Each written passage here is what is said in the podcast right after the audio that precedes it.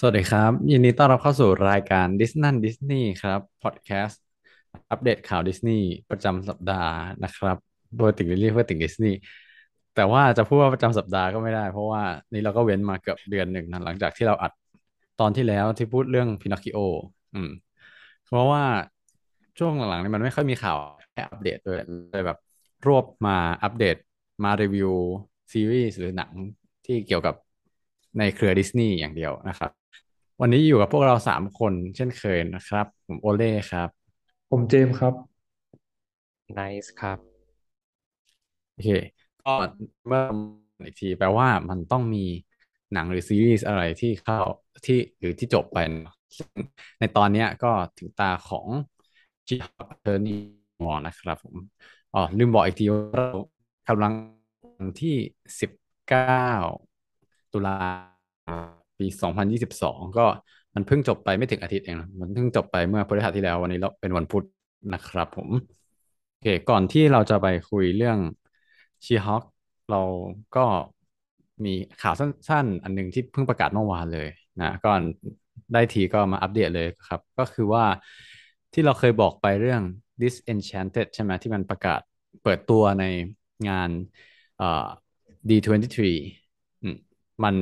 จะเข้าฉายเร็วขึ้นนะครับหกวัน ก็คือจากเดิมที่จะเข้าฉายวันที่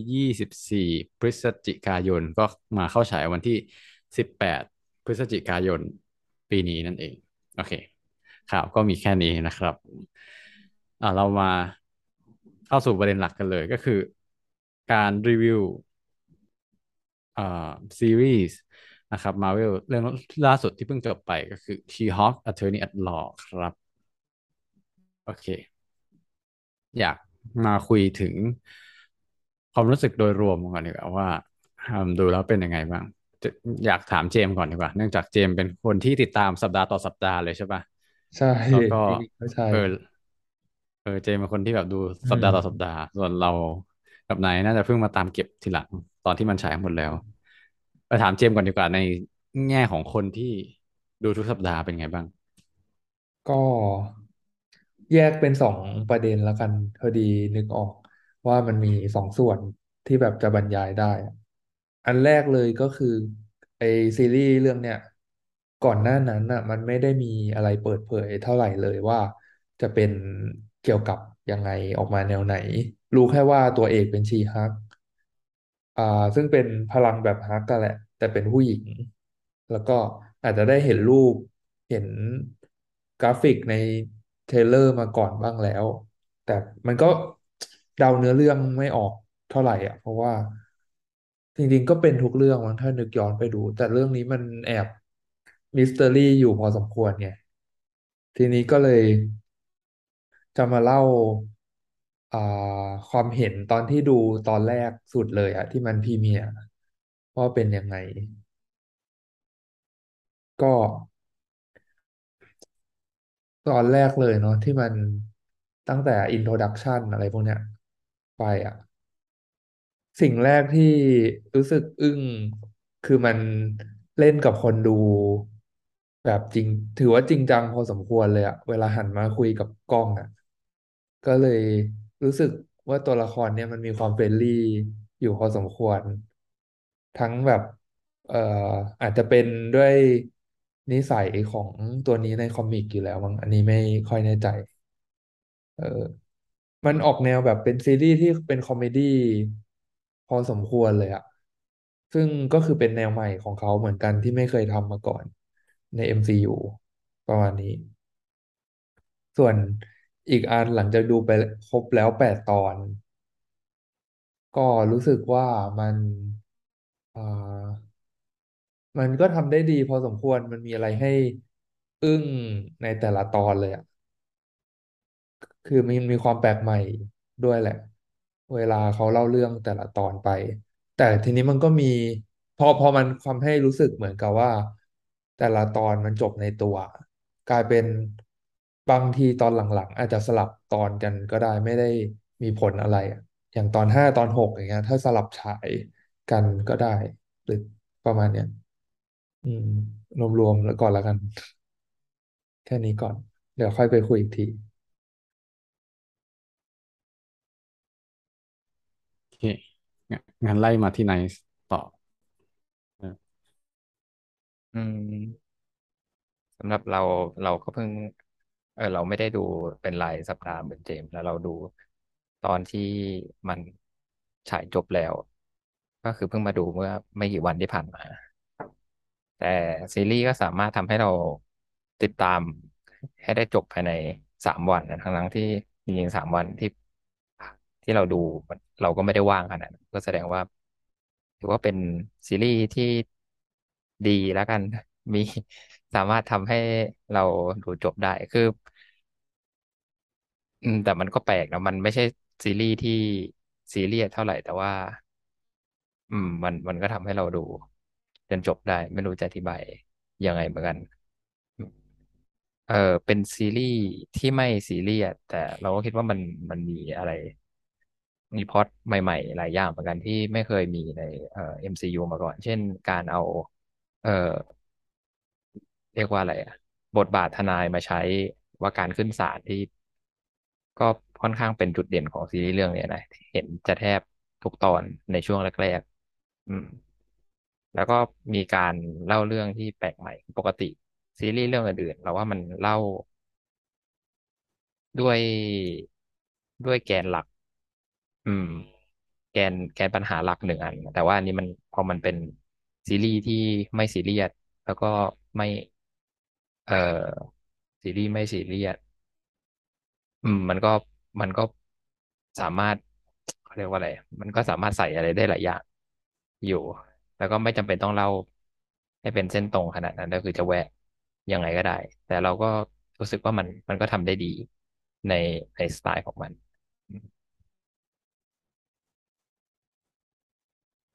พูดวนๆเหมือนกันนะเนี่ยแต่ว่าเอาเป็นว่าโดยรวมเราว่าก็ค่อนข้างจะดีถึงแม้ว่าบางตอนมันจะหลุดไปหน่อย แต่ว่าพอดูมันก็ดูดูดูได้ ดู ดูแล้วมันก็ โอเคไม่ไม่ได้แย่ ขนาดซีรีส์เรื่องอื่นที่มันแย่ของ MCU อืม ก็ถือว่าเป็นซีรีส์ดีๆอืมเราว่าน่าจะติด top top ที่เราชอบเลยมั้งถ้าถ้าดูจากซีรีส์ที่ผ่านมาของของ MCU นะแต่เดี๋ยวดีเทลค่อยไปเล่าอีกที โอเคประมาณนี้ส่วนอืมโอเคส่วนเราคนสุดท้าย เราก็เพิ่งดูจบเมื่อก่อนพูดมาไม่ถึงชั่วโมงเองเออ เพราะว่าก็พยายามไล่ตามดูเพิ่งว่างมานั่งดู เออส่วนตัวตอนแรกอะเราอะเคยดูตอนที่หนึ่งมานานก่อนแล้วตั้งแต่เหมือนมันออกสัปดาห์แรกหรือ ทิ้งไว้สัปดาห์สองสัปดาห์อะไรเงี้ย แล้วก็ไม่ได้ดูอีกเลย เพราะว่าตอนแรกยังไม่ค่อยเก็ตไอเดียของซีรีส์เท่าไหร่คือคือยังจูนจูนกับคลื่นของซีรีส์ไม่ติดว่าเอ๊ะมันกำลังจะเล่าอะไรมันพยายามจะสื่ออะไร เพราะว่า เพราะว่าตอนแรกก็ไม่ค่อยมีอะไรดูหวาขนาดนั้น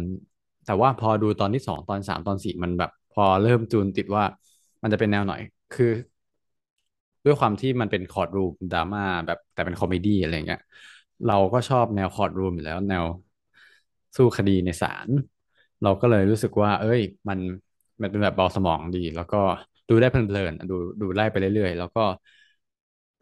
เรื่องแรกมันพยายามไปเล่าประเด็นที่มาที่ไปของ She-Hulk มากเกินไป เออ ซึ่งมันก็เป็นสิ่งที่คนเล่าแหละ แต่ว่าอาจจะเล่าให้สั้นลงได้ แล้วก็เริ่มอ่าเริ่มจูน taste กับกับคนดูให้ได้เร็วกว่านี้เออเราอาจจะแบบดูหนึ่งแล้วก็ติดตามทุกสัปดาห์เลยก็ได้ แต่ว่าพอตอนแรกมันไม่ได้เล่า ด้วยด้วยน้ำเสียงเหมือนที่เล่าตอนอื่นๆด้วยความ comedy แบบนั้นอะ มันก็เลยอ่าตอนแรกไม่ค่อย get เท่าไหร่แต่พอหลังจากผ่านพ้นตอนแรกไปตอนอื่นๆเราก็จูนติดเราก็ดูแล้วก็รู้สึกสนุกเลย แล้วก็อีกอย่างหนึ่งความไม่ที่มันไม่ได้เน้นประเด็นซูเปอร์ฮีโร่มาก แต่เป็นเน้นที่ประเด็นของตัวเอกแทน ว่าตัวเองต้องเผชิญอะไรกับกับการเป็นซูเปอร์ฮีโร่ได้ด้วย ก็เป็นเนื้อหาใหม่ของของ MCU เหมือนกันนะ อืม ซึ่งสิ่งนี้เขาก็พยายามจิกกัดตัวเองเหมือนกันในในซีรีส์หลาย ๆ ตอนในหลาย ๆ ประเด็น อืมส่วนมากเท่าที่ list มาก็มันมีมีส่วนที่ไม่ชอบบ้าง แต่ว่าส่วนส่วนส่วนใหญ่เลยประเด็นที่ที่เรามาส่วนใหญ่ก็ชอบแหละ เพราะว่าอะเออ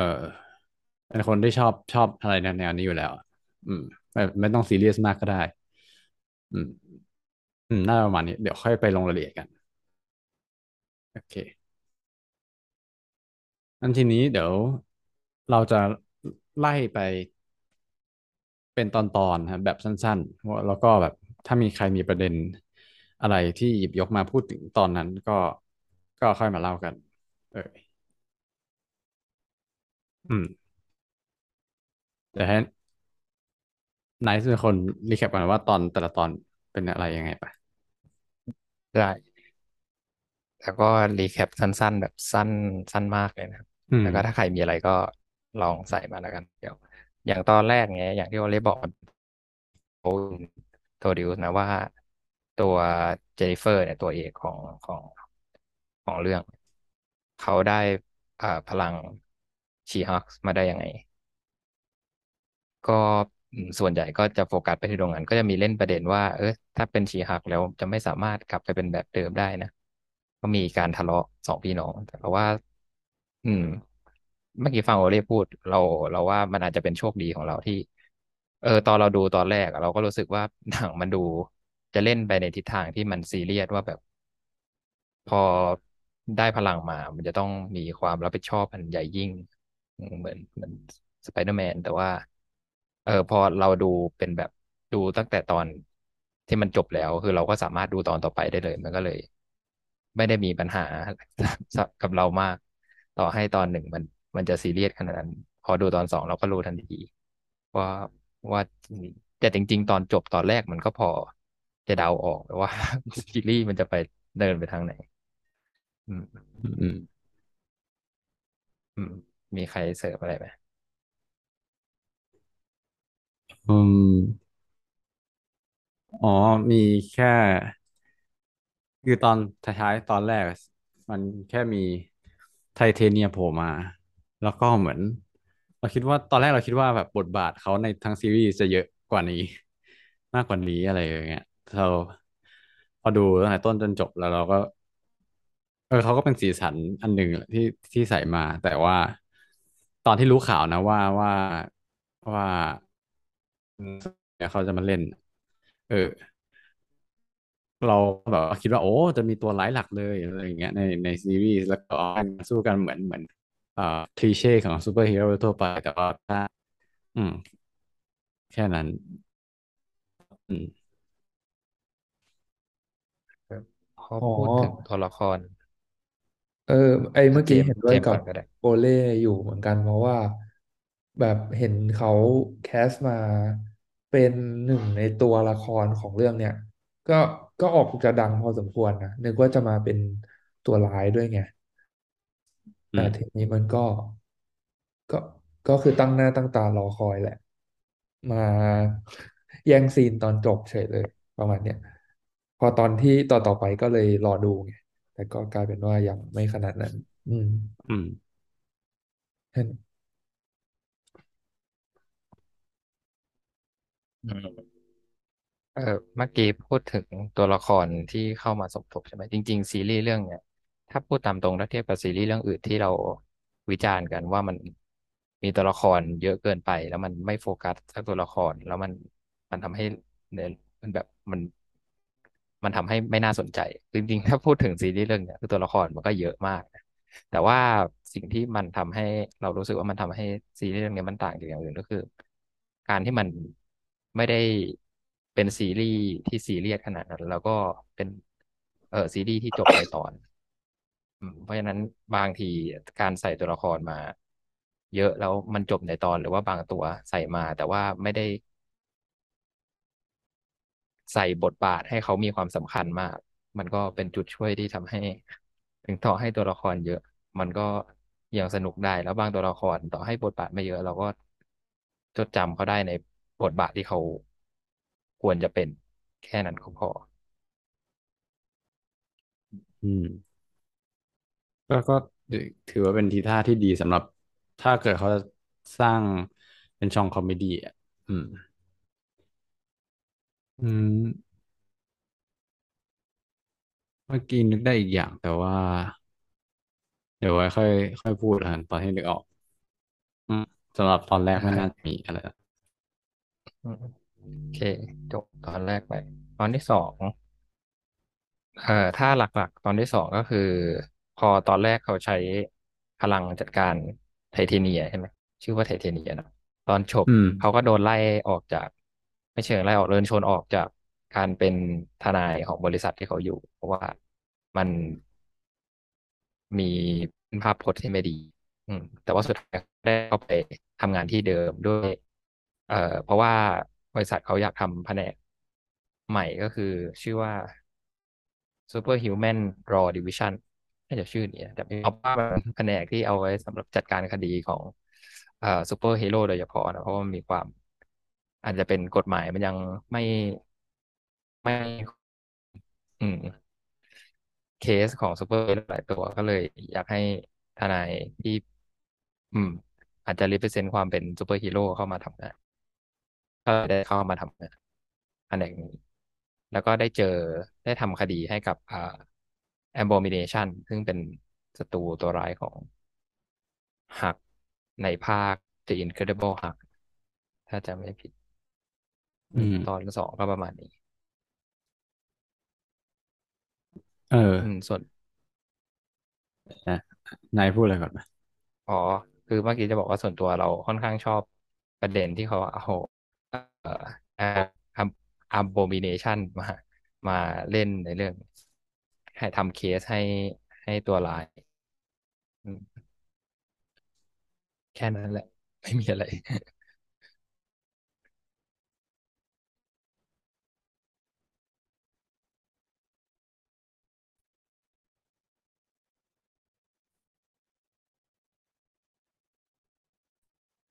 มีใครโอเคพูด จะเสริมอะไรไหมอินเน็ตหลุดนิดหนึ่งอ๋อโอเค ก็โอเค ต่อเลยก็ได้ ตอนต่อไปแต่ดันเลยก็ได้ได้ยินแล้วนะเฮ้ย ขอขอพูดเรื่อง Abomination ก่อนแล้วทุกคนได้ยินได้ปัจในได้ได้ปัจจุบันได้ยินได้ยินใช่ไหมโอเคน่าได้ยินได้ยินโอเค เมื่อกี้มันหลุดไปช่วงหนึ่งแต่ว่าแต่ว่าได้ยินเรื่องที่นายพูดแล้วคืออย่างหนึ่งที่ที่เราตื่นเต้นนอกจากคุณ Titania คือ ไปดูชื่อแล้วนักแสดงคนที่เล่นเป็น Titania คือ Jameela Jamil ใช่ไหมคือเราก็เคยเห็นเขาจากซีรีส์ซึ่งซีรีส์หน่อยเราเคยเห็นเขาจากซีรีส์เรื่องอื่นก่อนนะเออ แล้วเราก็เลยแบบตื่นเต้นที่เขาเขามา อีกนักแสดงอีกคนหนึ่งที่เราตั้งตารอก็คือคนนี้แหละ ชื่อ Tim Roth ป่ะที่เล่นเป็น Abomination เออจำชื่อนักแสดงไม่ได้ แต่ใช่ว่าใช่เออเนื่อง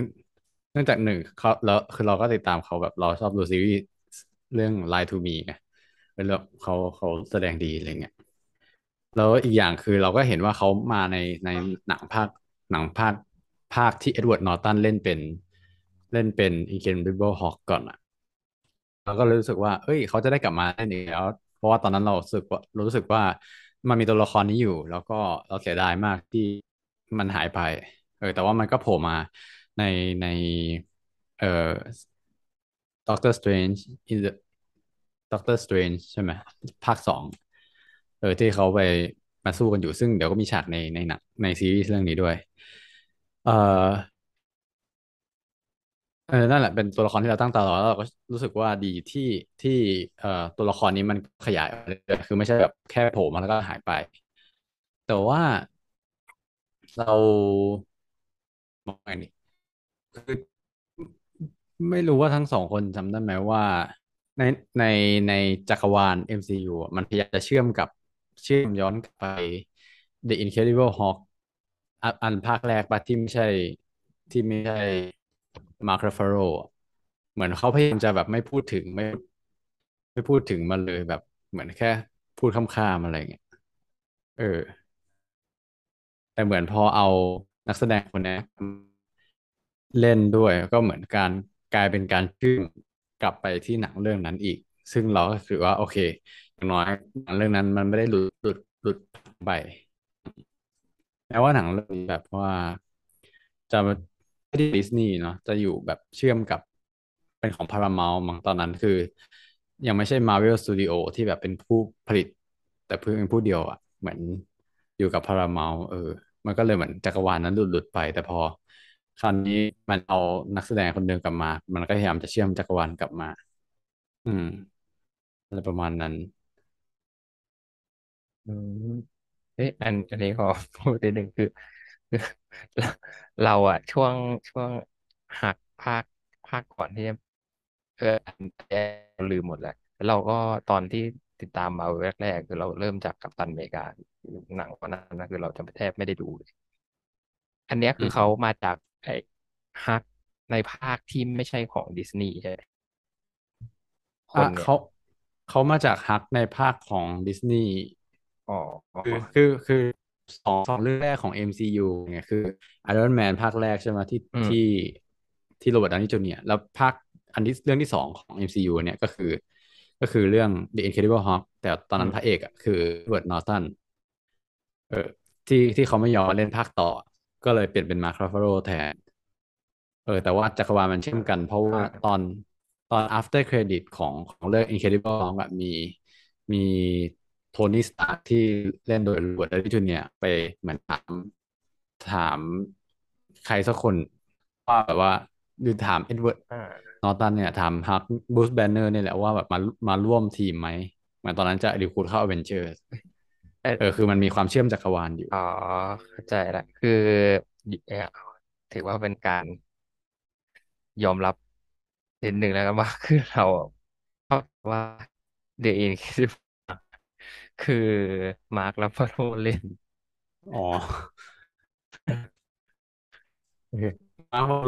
จะเพิ่งถ้าจะไม่ผิดได้มาเล่นในเออแล้วก็แบบยังไม่มีหนังเดี่ยวของตัวเองอาจจะอาจจะกลัวว่ามันไม่ต่อ กับอันนั้นน่ะเออ เพราะว่าตัวเอกโอเคเปลี่ยนตัว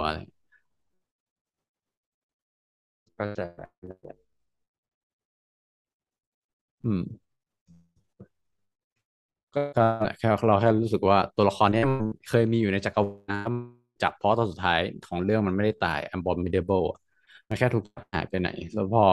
มันเริ่มมาในจากจากจากเรื่องนั้น จากเรื่อง Doctor Strange เราก็เกิดความสงสัยไงว่า เอ๊ะ มันถูกเข้าคุกอยู่แล้วมันออกมาตอนไหนทำไมมันถึงออกมาได้ แต่พอเรื่องเนี้ย พอมันมีอยู่มันก็ไปเชื่อมเชื่อมไทม์ไลน์ให้ว่าโอเคเกิดอะไรขึ้นอะไรอย่างเงี้ยอืมอืมโอเคยิงต่อตอนสามเลยก็ได้อืมตอนนี้เราจำไม่ค่อยได้แล้วว่ามีอะไรบ้างแต่หลักก็น่าจะเป็นประเด็นเรื่อง abomination นี่แหละอืมแต่ตอนจบตอนเนี้ยคือ โชว์ว่า abomination ไปไปไรไปเล่นทอนได้เหมือนแหกคุกอะก็เลยรีดไปตอนต่อเจนนิเฟอร์จะทำยังไง จะช่วยคดีอะไรซึ่งตอนสามก็จะโฟกัสที่ abomination นั่นแหละถ้าถ้าเราจำไม่ผิด แล้วก็จะมี เออ มันจะมีคดีหนึ่งที่ เสริมเข้ามา มันจะมีคดีเล็ก ๆ หลาย ๆ คดีเหมือนกันที่ไม่ได้จัดการเจนนิเฟอร์ อย่างเช่นตอนตอนที่สามอันเนี่ยถ้าเราจำไม่ผิดจะเป็นตอนที่เพื่อนร่วมงานของเจนนิเฟอร์ที่ไม่ค่อยถูกเขาถูกหน้ากันเท่าไหร่เขามีมีคดีกับเอ่อผู้หญิงชาวแอสการ์ดที่ที่ปลอมปลอมแปลงแปลงตัวได้ เออแล้วอันนี้ที่เขาใส่มามันก็ไม่ได้ เกี่ยวโยงอะไรกับเนื้อเรื่องหลักเท่าไหร่แต่เราว่ามันก็มันก็เป็นเคสที่สนุกดีอืมอืมเอาแต่มีเรื่องตอนตอนนี้มันมีเรื่องตอนท้ายด้วยป่ะที่มีคนมาโจมตีชีฮักเป็นกลุ่มแก๊งอันธพาลอ๋อ อืม ใช่ ก็นั่นแหละก็คือมันอย่างเราสั้นๆก็คือมีแก๊งอันธพาลสี่คนที่เหมือนจะใช้อุปกรณ์พิเศษอะไรไม่รู้ แล้วก็พยายามจะโจมตีชีฮอคแต่ชีฮอคก็ป้องกันตัวได้ แล้วก็ไม่มีอะไรเกิดขึ้นนั่นแหละ อืมเอออันนี้มันเล่นประเด็นเรื่องนี้ตั้งแต่แรก ๆ แล้ว หลังจากตอนเนี้ย มันมันก็ไม่พูดถึงกลุ่มนี้อีกเลยจน เออจนจนได้ท้ายอืมอะ เหมือนใส่มาเป็นแบบอะไรก็อะไร cliffhanger ให้ดูตอนต่อไป เออ ซึ่งพอตอนต่อไปก็คือไม่ได้เกี่ยวอะไรกับอันนี้เลย เอออ๋อแต่เออเราว่าอืม มันก็เป็นเราเหมือนแบบยังไงอะตอนจบของ comedy ป่ะให้แบบเวอร์หน่อยแล้วก็ ก็ตัดจบ แต่ทีเนี้ยด้วยความที่ว่าเรื่องนี้มันมีตัวละครค่อนข้างมากอะมันก็เลยเวลาแบบมาเล่าอีกรอบอะมันก็มีเท้าความให้เห็นอยู่ ก็แอบสเปซสปะไปนิดนึงอะเท่าที่คิด อืมแต่พอมันซีรีส์เครียด เราก็เลยมองข้ามตรงนั้นไปได้ อืม เราคิดว่าไอไอวัตถุประสงค์ของการแอด แอดสี่คนมา มันแค่ต้องการจะโชว์ว่ามันมี อ่า ใช้เข็มฉียาชีฮักซึ่งก็รู้ว่าน่าจะดึงเลือดหรืออะไรบางอย่างของการเป็นฮอกออกไปแหละอืมตอนนี้ไม่มีอะไร ตอนต่อไปเลยแล้วกันตอนต่อไปก็จะโฟกจริง ๆ อนต่อไปมันจะโฟกัสที่หว่อง แต่จริงๆหว่องคือมามามาตั้งแต่ตอนสามมาแล้ว แต่ว่าตอนสี่จะเป็นโฟกัสทำคดีให้ให้หว่อง ซึ่งก็ เออตลกดี ที่ทำคดีสู้กับนักมายากลเด็กคนหนึ่งที่ อืม ที่ ที่สร้างปัญหานั่นแหละแล้วก็ตอนนี้มันจะมีเล่นเรื่องประเด็น เอ่อเจนนิเฟอร์กับเอ่อพลังของเขาในเขาเรียกว่าอะไรอะเอาเป็นว่าในในตอนมีมีการเล่นเรื่องประเด็นหาหาคู่อะไรเงี้ยแล้วเขาก็มีเล่นถึงเรื่องประเด็นว่า เออ เป็นสรุปคนอื่นเนี่ยเขาชอบเขาในแบบที่เขาเป็นหรือว่าเป็นเป็น เพราะว่าชีฮักอะไรประมาณนี้ มันก็เป็น บทเสริมเข้ามาเฉยๆนะแต่ว่าแล้วว่าไอ้ที่มันเล่นตรงนี้มันก็ มันก็มีผลกับตอนหลังๆเหมือนกัน แต่มันมันก็ไม่ได้มีผลขนาดนั้นนะนะอืม มีผลให้เป็นปมนิดนึงในเรื่องกันที่มันมันไม่ได้เป็นปม ที่หนัก อืม เท่าไหร่ เพราะเพราะว่าโทนเรื่องด้วย ซึ่งเราว่ามันแค่นี้มันก็ ก็ก็โอเคแล้วมั้งใส่มาประมาณนี้ ไม่ได้แย่อะไร อืม ส่วนตัวเราคิดว่า ตอนนี้แอบสเปะสปะไปหน่อยเออเหมือนที่นายบอกว่าวัตถุประสงค์ของการใส่มันคือแค่ต้องการจะดำเนินเรื่องต่อแค่นั้นเองแล้วก็ใส่มาเพื่อ comedy แต่ชอบแบบเออความ tie-in ซีรีส์เรื่องอื่นจากตอนเนี้ยที่แบบว่า ที่มันมีคิงเม Madisynn King ที่ไปหาหว่องอะไรเงี้ยแล้วก็แบบคุยกันเรื่องซีรีส์แล้วก็สปอยคือเหมือนพยายามต้องการจะ เออโฆษณาซีรีส์โฆษณา Disney Plus เพราะว่าแบบหว่องดู Disney Plus อยู่อะไรเงี้ยแล้วก็มีความแบบเล่นๆนิดหนึ่งอ๋ออ๋อซีรีส์ที่พูดถึงนี่คือเป็นซีรีส์ในดิสนีย์พัทใช่ไหมของดิสนีย์ เองก็อาจเพิ่งรู้อืม เห็นว่ามันเป็นแบบอืม HBO Original แต่ว่ามันมีใน Disney Plus อ๋อเป็นซีรีส์เก่าแล้วแหละอืมเออแต่ตัวละครผู้หญิง ที่เป็นที่ ที่รวมช่วยคดีด้วยหรือว่า ก็ก็เป็นตัวละครที่ใส่มาตลกดี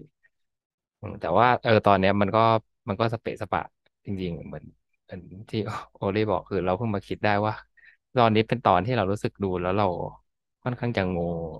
งงแล้วว่ามันมันมันมันเล่นแบบนี้แหละไอตอนที่สุดท้ายเราไปไปช่วยกัน เอาอะไรนะปีศาจกับ เข้าอีกมิติหนึ่งเออเออก็ตลกดีเออนึกว่าแอบหลุดมันจะมีแบบวิธีธีมไปหน่อยการสู้คดีที่มันแบบดีกว่านี้ แต่ว่าอาจจะด้วยเออใช่ เวลา อืมใช่ใช่คือเราอะ เราชอบดูที่บอกเราชอบดูคอร์ o รูมอยากรู้ เห็นการมันมันเห็นการสู้คดีในซีรีส์อะแต่ว่า พอตอนนี้มันแบบเออมันไม่ได้สู้คดีมันแบบเอ้า ฉันมาช่วยอีกคนหนึ่งทำไอคนใช้เมจิกพลาดอะไรก็เลยแบบเออเออยอมความอะไรกันจบก็ดูสเปซสปะอ่าด้วยความที่ซีรีส์มันมีแปดตอนอะ ก็เลยคิดว่ามันกลายเป็นมองว่าเกินความจำเป็น มันก็เลยใส่อะไรมาได้ระหว่างทาง ไม่ได้แบบต้องรีบไคลแม็กซ์อะเพราะว่าก่อนหน้าเนี้ยซีรีส์ MCU มันมีหกตอนหมดเลยไง อืมตอนที่สี่มันก็เริ่มแบบมีจุดพีคมีเล่าความหลังอะไรกันแล้วอะแต่อันนี้มันก็เล่าเรื่อยๆได้ ตอนที่สี่ก็เลยอาจจะออกมาอย่างที่เห็นแบบเออ ตอนสี่น่าจะประมาณนี้นะก็น่าจะเป็นตอนที่เฉยๆอืมโอเค ต่อตอนห้าตอนห้านี่ เอออันอันนี้ก็ปั่นปั่นอยู่คือตอน ตอนเกี่ยวกับ copyright ที่เอ่อไทเทเนียใช้ใช้ชื่อของชีฮักในการจดสิทธิบัตรในการเอ่อใช้เป็นสินค้าตัวเองแล้วก็ทำให้เอ่อเครื่องหมายการค้า เออเครื่องหมายการค้าอืมก็แต่เราก็ยังงงงเขาเรียกว่าอะไรนะ เอ่อทำไมทำไมเจนนิเฟอร์ถึง ถึงถึงแบบติดใจอะไรขนาดนั้น แต่แต่ก็คงเข้าใจได้แหละมั้งไม่ไม่แน่ใจเหมือนกันแต่มันก็ไม่ได้ทำให้เราเข้าใจขนาดนั้น แต่ว่าหลัก ๆ ของตอนนี้มันมันจะเกี่ยวกับการถ้าจำไม่ผิดน่าน่าจะสู้คดี แหละที่ไม่ได้ให้ตัว เอ่อเจนนิเฟอร์เป็นคนคนสู้แต่ว่าให้ให้ตัวละครอีกตัวหนึ่งซึ่งเราว่า ก็เล่นดีเหมือนกันนะเราเราว่าก็สนุกดีตอนนี้ แต่ว่าจำไม่ค่อยได้แล้วว่าในเรื่องมันเป็นยังไงบ้างอ๋อเราเราชอบชอบมุกที่ มันคนมันชอบย้ำว่านี่คุณไม่รู้หรอกว่า การนี่อะเขาเรียกว่าอะไรนะหลักการของการจดจดสิทธิบัตรคือมันคือใครใครจดก่อนก็ได้อันนั้นก่อน มันมีคนพูดอยู่สองสองสองรอบ เอ้ยแต่อันนี้เจมส์เล่าได้เปล่าเรื่องกฎหมายทรัพย์สินทางปัญญาโอ้เอ้ยเอ้ยแต่เจมส์ได้เรียนจริงเจมส์ได้เรียนๆเรีปะยนเรียน แต่คนละเซกกับโอเล่ใช่หมายถึงว่าได้เรียนประเด็นนี้ป่ะคือเรา เราจะแค่บอกว่าประเด็นเนี้ยที่เราอะมันคือแบบว่าเป็นสิ่งพื้นฐานในในคาบมาคือครูก็บอก อืม คือคือคืออย่างงี้คือว่าจริงๆอะเรื่องเนี้ยน่าจะรีโซฟได้ภายในแบบ สิบนาทีแรกแล้ว เพราะว่า คือถูกต้องว่าเทรดมาร์กอะถ้าใครจดก่อนก็ได้ก่อน เพียงแต่ว่ามันมีกฎอีกข้อหนึ่งเหมือนว่า อันนี้ครูก็เคยสอนในคาบเอ่อไอพีรอเลยว่า คือแต่ไม่จำเป็นว่าต้องจดก่อนเสมอไป สมมติว่าแบบร้านคุณเปิดมาสมมติร้านคือคุณชื่อเจ๊แดงอย่างเงี้ยไม่เคยจดสิทธิบัตรมาก่อน แต่ร้านคุณดังมากมีชื่อเสียงมากอะไรอย่างเงี้ยแล้วมีคนจะเอาชื่อเจ๊แดงไปใช้ เพื่อ เพื่อทำให้คนอื่นเข้าใจผิดว่าแบบคือร้านเจ๊แดงเจ้าเดียวกันอะไรอย่างเงี้ยคือต่อให้ไม่จดอะแต่ว่าสามารถพิสูจน์ได้ว่าคุณมีชื่อเสียงมากพอ ที่จะที่ที่แล้วทำมาก่อนมานานมากอะไรอย่างเงี้ยก็สามารถแบบว่าฟ้องคนที่มาจดทีหลังได้อ๋ออะไรเงี้ยเออเออจำได้ อันนี้จำได้จากในคาบเลย ซึ่งเราก็มองเห็นอยู่แล้วว่า มันก็น่าจะจบอย่างนั้นอะตั้งแต่แรกอยู่แล้ว ซึ่งอืมโดยเฉพาะคนที่ทำงานใน law firm มันก็น่าจะรู้ตั้งแต่แรกอยู่แล้วเออแบบไม่น่าต้องแบบ โอ้ทำยังไงดีอะไรต้องให้แบบทนายเขามาพูดทีหลังอะไรอย่างงี้หรือแบบต้องมาเอ๊ะทีหลังปิ๊งทีหลังแต่แต่วันนี้ก็เป็นมุกตลกตลกเฉยๆแต่มันเป็นเคสทั่วไปอยู่แล้วที่ที่ trademark ถ้าถ้าจด trademark ต้องจด แต่ว่าถ้าไม่จดแล้วแต่เราพิสูจน์ได้ว่าเราทำมามีชื่อเสียงอยู่แล้ว แล้วคนอื่นอะพยายามจะเอาชื่อเสียงเราไปใช้หากิน เออ มันก็สามารถฟ้องได้แค่นั้น เออ อันนี้ อันนี้ไม่ได้คิดตอนดูนะคืออาจจะเคยได้ยิน ไม่ไม่ไม่น่าจะเคยได้ยิน เอา เออ โชคดีที่ไม่ได้เรียนไอพีรอกัน อาจจะดูตอนนี้ไม่สนุกเออแต่ก็สนุกนะแบบเหมือนได้ทวนความรู้ว่า อ๋อ นี่สิ่งที่เคยเรียนนี่ไง คือตัวอย่างเออ แต่ชอบตอนที่มันเล่าเรื่องแบบ straight forward มากอะแล้วมันอธิบายเข้าใจเลยอะว่า ต้องอย่างงู้นต้องไปพิสูจน์อย่างงู้นอย่างนี้ ปรากฏว่ากลายเป็นว่าต้องเอา เรื่องที่ไปเดทกับผู้ชายหลาย ๆ คนมาเป็นหลักฐานนะซึ่งมันก็เล่าให้เห็นอยู่ในตอนก่อนๆอยู่แล้วว่า ว่ามีอย่างงู้นอย่างนี้ด้วย แบบ มันก็ lead to this ประมาณนั้นได้เอออันนี้อีกอย่างหนึ่งคือว่าเราเห็นว่า เราไม่แน่ใจว่าแบบเขาตั้งใจจะเขียนตอนนี้มาก่อนเขาเลยปูเรื่องมาจากตอนที่แล้ว หรือว่าแบบว่า มีเรื่องมาจากตอนที่แล้วก็เลยเอาสร้างตอนนี้ขึ้นมา แต่ว่ามันก็ลงล็อกพอดีนะเรื่องของเอาคู่ปรับเก่าอย่างไทเทเนียมาใช้จดจดจดเทรดมาจดเครื่องหมายการค้า แล้วก็เอาเรื่องที่เขาไปเดทมากๆมา ซึ่งไอการไปเดทหลาย ๆ คนมา มันก็จะเป็นเรื่องพัวพันไปต่อสำหรับในตอนท้ายอีกถูกไหมเออมันเหมือนทุกอย่างมันลงล็อกดีก็รู้สึกไม่ไม่ประหลาดอะไร เออแต่ว่ามี มีสิ่งหนึ่งที่อยากพูดถึงที่เมื่อกี้คิดได้แต่หายไปแล้ว เอออ๋อ ประเด็นนี้ประเด็นนี้เป็นประเด็นที่สำคัญเลยคือ ความฉีกออกจากกรอบของ MCU อีกอย่างหนึ่งที่เห็นได้ชัดในเรื่องนี้ก็คือว่าการอ่า sexualize ไม่ใช่ sexualize อะการแบบใส่อ่าเซ็กส์ลงไปในในเนื้อเรื่องคืออาจจะไม่ได้โชว์อย่างชัดเจน แต่หมายถึงว่าก่อนหน้านี้ ตัวละครทุกตัวมันดูแบบ ต่อให้เป็นคู่รักกันอะเป็นแฟนกันมันก็จะแบบเป็นใสๆนึกออกไหม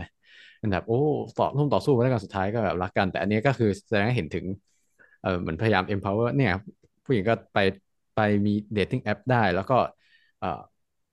ต้องการหาคู่ได้แบบ act act actively หาคู่ไม่ใช่แบบเหมือนเหมือนเอ่อการ์ตูนดิสนีย์เมื่อก่อนเนี่ยโอ้คนเป็นคู่กันแล้วดีก็ลงรักกันอะไรเงี้ยแบบโรแมนติกเหมือนเมื่อก่อนแล้วอะ ออก็แบบเป็นเป็นอีกก้าวหนึ่งที่ที่เพิ่งเห็นตัวละครที่แบบว่า active ในการหาคู่มามาอยู่ใน MCU เออ ก็เป็นก้าวใหม่ๆเหมือนกัน เออ เราว่าว่าอาจจะเป็นเพราะซีรีส์เรื่องนี้เราว่ามันน่าจะ เออเป็นเป็นสิ่งที่เราอยากเห็นมานานแล้วนะคืออย่าง Ms. Marvel ที่ที่ที่เราวิจารณ์กันไป ที่ตอนแรก ๆอะเรา รู้สึกชอบ เพราะว่ามันมันดูมีความแบบ เออเป็นซูเปอร์ฮีโร่ที่ที่เขาเรียกว่าอะไรนะ เหมือน จะต้องใช้ชีวิตให้กับใช้ชีวิตให้ปกติให้ได้ แต่ว่าพอเล่าเรื่องไปเรื่อยๆมันดูมันดูมันดูเกินตัวไป เยอะ แต่ว่าซีรีส์เรื่องนี้มันเหมือนกับ เออมันเป็นมันดูเป็นเป็นชีวิตจริงแต่ถ้าเกิดเรามีพลังจริงๆอะชีวิต แล้วใช้ชีวิตอยู่ในยุคเอ่อปีสองพันยี่สิบสองหรืออะไรแถวๆเนี่ยมันชีวิตมันจะออกมา เป็นแนวไหน ก็ดีก็ได้เห็นอะไรแปลกใหม่ เออเอาตอนนี้มีอีกอันหนึ่งที่ที่เป็นประเด็นคืออ่าตัวตัวเจนนิเฟอร์เข้าไปจริงเพื่อนเขาอะไปติดต่อ นักออกแบบก่อนถูกไหมออกแบบชุด แล้วก็ทีนี้เจนนิเฟอร์ก็ได้ไปลองชุด แต่ว่าประเด็นไม่ค่อยมีสาระสำคัญอะไรมากประเด็นที่น่าจะเป็นไฮไลท์ของตอนนี้ก็คือ เราเห็นหมวกของ Daredevil ถูกไหมแบบเป็อ่านโผล่มาใช่แบบแบบตอนสุดท้าย อยากรู้อะเจมส์ว่าตอนนี้ตอนที่เอ่อ episode นี้มันฉาย hype ของในอินเทอร์เน็ตเป็นไงบ้าง อ๋อ คือตั้งแต่มีข่าวว่า Daredevil จะมาในซีรีส์เรื่องเนี้ยทั้งตัวเองแล้วก็ แบบเท่าที่เห็นนะเขาก็ตั้งหน้าตั้งตารอคอยกันมานานเลยไง ว่าจะมาตอนไหนมาเมื่อไหร่ แบบ แต่แต่ถ้าโดยพื้นฐานแล้วอะ Daredevil อยู่นิวยอร์กใช่ปะมันจะคนละเมืองกับในเรื่องชีฮักอะคนละอืมฝากกันเลยไงก็เลยมองว่าจะมาได้ยังไงง่าย ๆ นอกจากจะมีอะไรพิเศษแบบเป็นแรงจูงใจให้เขามา แล้ว พอท้ายตอนที่ห้าปะเอออืมที่เมื่อกี้เล่าว่า มันมีโผล่มาแค่ชุดเป็นตรงนั้น มันก็ไฮป์อยู่พอสมควรแหละ คิดว่าตอนต่อไปอาจจะมีอ่าปรากฏตัวขึ้นมาแล้วอะก็ประมาณนั้น เพราะว่ามันเพิ่งมา จริง ๆ ตอนแรก ๆ มันไม่มีเขาเลยใช่ปะเพิ่งจะมามีตอนเนี้ยที่ มีอะไรสื่อหน่อย อืมตอนแรกไม่มีอะไรพูดถึงเลย เออก็แค่นั้นแหละ อืม เราไปต่อตอนที่หกเลยไหมตอนที่หกอ่าอย่างที่โอเล่บอกเมื่อกี้ได้เขาได้อ่ามันมีพูดถึงตัวละครที่เขาจัดจัดเตรียมชุดให้ใช่ไหมอย่างตอนนี้หกก็จะเป็นตอนที่ได้ใช้ชุด เอ่อไปงานแต่งอืมหลักๆก็จะเป็น ไปไปงานแต่งเพื่อนนั่นแหละ แล้วก็ไปสู้กับไทเทเนียที่มาป่วน ก็ไม่เชิงป่วนมา มามามาเอาปั่นอะเออเพราะว่านะ แล้วก็ เออจะมีเอ่อได้เจอผู้ชายที่ที่เหมือนที่เขารู้สึกว่าชอบเขาจริง ๆ อืม ที่งานแต่งแล้วก็ได้เดทกัน แต่ว่าสุดท้ายผู้ชายคนนี้ก็หายไป อืม หลักๆ มันก็จะประมาณนี้ แล้วก็ตอนนี้มันจะมีเคสที่ เอ่อผู้หญิงที่เป็นผู้ช่วยเขากับอ่าทนายอีกคนหนึ่งเขาเขาได้รับทำแต่เราเราว่ามันมันมันมันค่อนข้างฉีกไปไกลเลย ถ้าเทียบกับไอ้เคสของแอสการ์ดที่เคยโผล่มาตอนสามอันนี้คือมันแทบ เราไม่เห็นความเชื่อมโยงกับกับกับเรื่องหลักก็ได้นิดเดียวเลยไอ้ที่มันเป็นอะไรนะ ผู้ชายที่เป็นอิม Immortalที่ Immortal เออแล้วมันก็มันก็ดูดูผ่านๆเอาฮาได้นิดนึงแต่ แต่ว่าเราชอบเคสของเอ่อผู้หญิงแอสการ์ดมากกว่า เออเออพวกแอสการ์ดมันยังมีไอ้เนี่ยมีแอสการ์ดมันยังมีเค้าโครงแล้วมีการดำเนินเรื่องของตัวละครตัวนั้นไอ้ตัวตัวที่เป็นผู้ฟ้อง เออ แต่ตัวนี้มันแบบว่า จริงๆก็มีในเรื่องที่ทำให้เรารู้จัก Intelligencia อ๋อ ใช่ใช่เออ อาจจะเอามาโผล่แค่นั้นทำให้เอ่อคนผู้ช่วยรู้จักเว็บนี้ เออ Intelligencia เออ แค่นั้นเลย นอกนั้นแบบว่า เอามาเอาตลกเฉยๆเขาเป็นใครมันมันไม่เคยมีกล่าวถึงมาก่อนใช่ไหมเอออันอันนี้เราเราไม่ชัวร์เหมือนคือแต่ว่ามาเปเปิดใน เออเออเจมมีข้อมูลก่อนปะไม่คุ้นเลยอะตอนตอนที่มันมา คือตอนเนี้ยมาเปิดในวิกิพีเดีย มันบอกแค่ว่ามีมี Mr. Immortal อะ มีการปรากฏตัวครั้งแรกในมิสมา r เวลแต่ว่าเป็นแค่รูปเฉยๆวงเล็บเพจโผล่มาแค่ picture อ๋อ หรือว่าตอนนั้นหรือเปล่าตอนที่ตอนที่มันแบบว่าโชว์ mutant เยอะๆตอนที่มัน อธิบายที่มาที่ไปว่าพวกนี้เป็นใครอะไรอย่างเงี้ยเออช่างมันเถอะเดี๋ยวเดี๋ยวแต่ไม่น่าสนักสำคัญอะไร แต่ว่าครั้งนี้ก็โผล่มาอยู่ดีก็แบบ out of nowhere ใช่ไหมแล้วก็คิดว่าอาจจะน่าจะไม่มีความสำคัญอะไรอีกแล้วอาจจะโผล่มาเล่นๆเฉยถ้ามีซีซั่นสองก็อาจจะโผล่มาเอาไฮ ๆเออ ตอนนี้เราว่า มันก็ไม่ค่อยมีอะไรนะอืมหลักๆก็จะเป็นที่โดนโดนผู้ชายไม่ไม่ เอ๊ะ คือมันจบตอนที่มันเข้าห้องไปหรือว่ามันจบตอนที่รู้อยู่แล้วว่า เขาไม่ได้ตอบ ช่างมันเถอะแต่ว่าไม่ใช่สำคัญสำคัญอะไร เอาเป็นว่าตอนนี้ประมาณนี้ ไปตอนต่อไปเลยแล้วกันโอเคอืม ตอนต่อไปหลักๆ ก็อะอย่างที่บอกเมื่อกี้คือเขาเจอผู้ชายที่รู้สึกว่าอืมมันน่าจะใช่นะแล้วก็แต่ว่าสุดท้ายโดนเหมือนกับภาษาอังกฤษเรียกว่าอะไร ghost อะเออเหมือนโดนเออทิ้งแบบไลน์ไม่ส่งเมสเซจไปไม่ตอบอะไรประมาณนี้เออตอนนี้แล้วว่ามันค่อนข้างจะ ไปไปไปฉีกเอาไฮอยู่อะคือหลักๆของตอนเนี้ยคือ เขาต้องไปหา abomination เพราะว่ามันเกิดเรียกว่าอะไรเหมือน เอ่อไอตัวเขาเรียกว่าอะไรนะตัวเหมือนกำเอ่ชิปอที่เขาไว้ กำไรข้อเท้าอะเออ ที่เอาไปดูว่าเออแปลงเป็น abo- abomination หรือบอกว่าเขาเขาทำเหมือนกับสัญญาอยู่ว่าถ้าห้ามแปลงเป็น abomination ถ้าเกิดจะออกไปใช้ชีวิตข้างนอกเออเหมือนมันอ๋อแบบใช่ ส่งเหมือนมันเกิดข้อผิดพลาดอะไรบางอย่าง เขาก็เลยต้องไปดูพร้อมกับอ่าเหมือนกับ เออช่างที่เขาดูดูกับอะไร แต่สุดท้ายเหมือน ก็ก็ไม่ได้เกิดอะไรขึ้น อืม ก็พอจะกลับก็เหมือน อยู่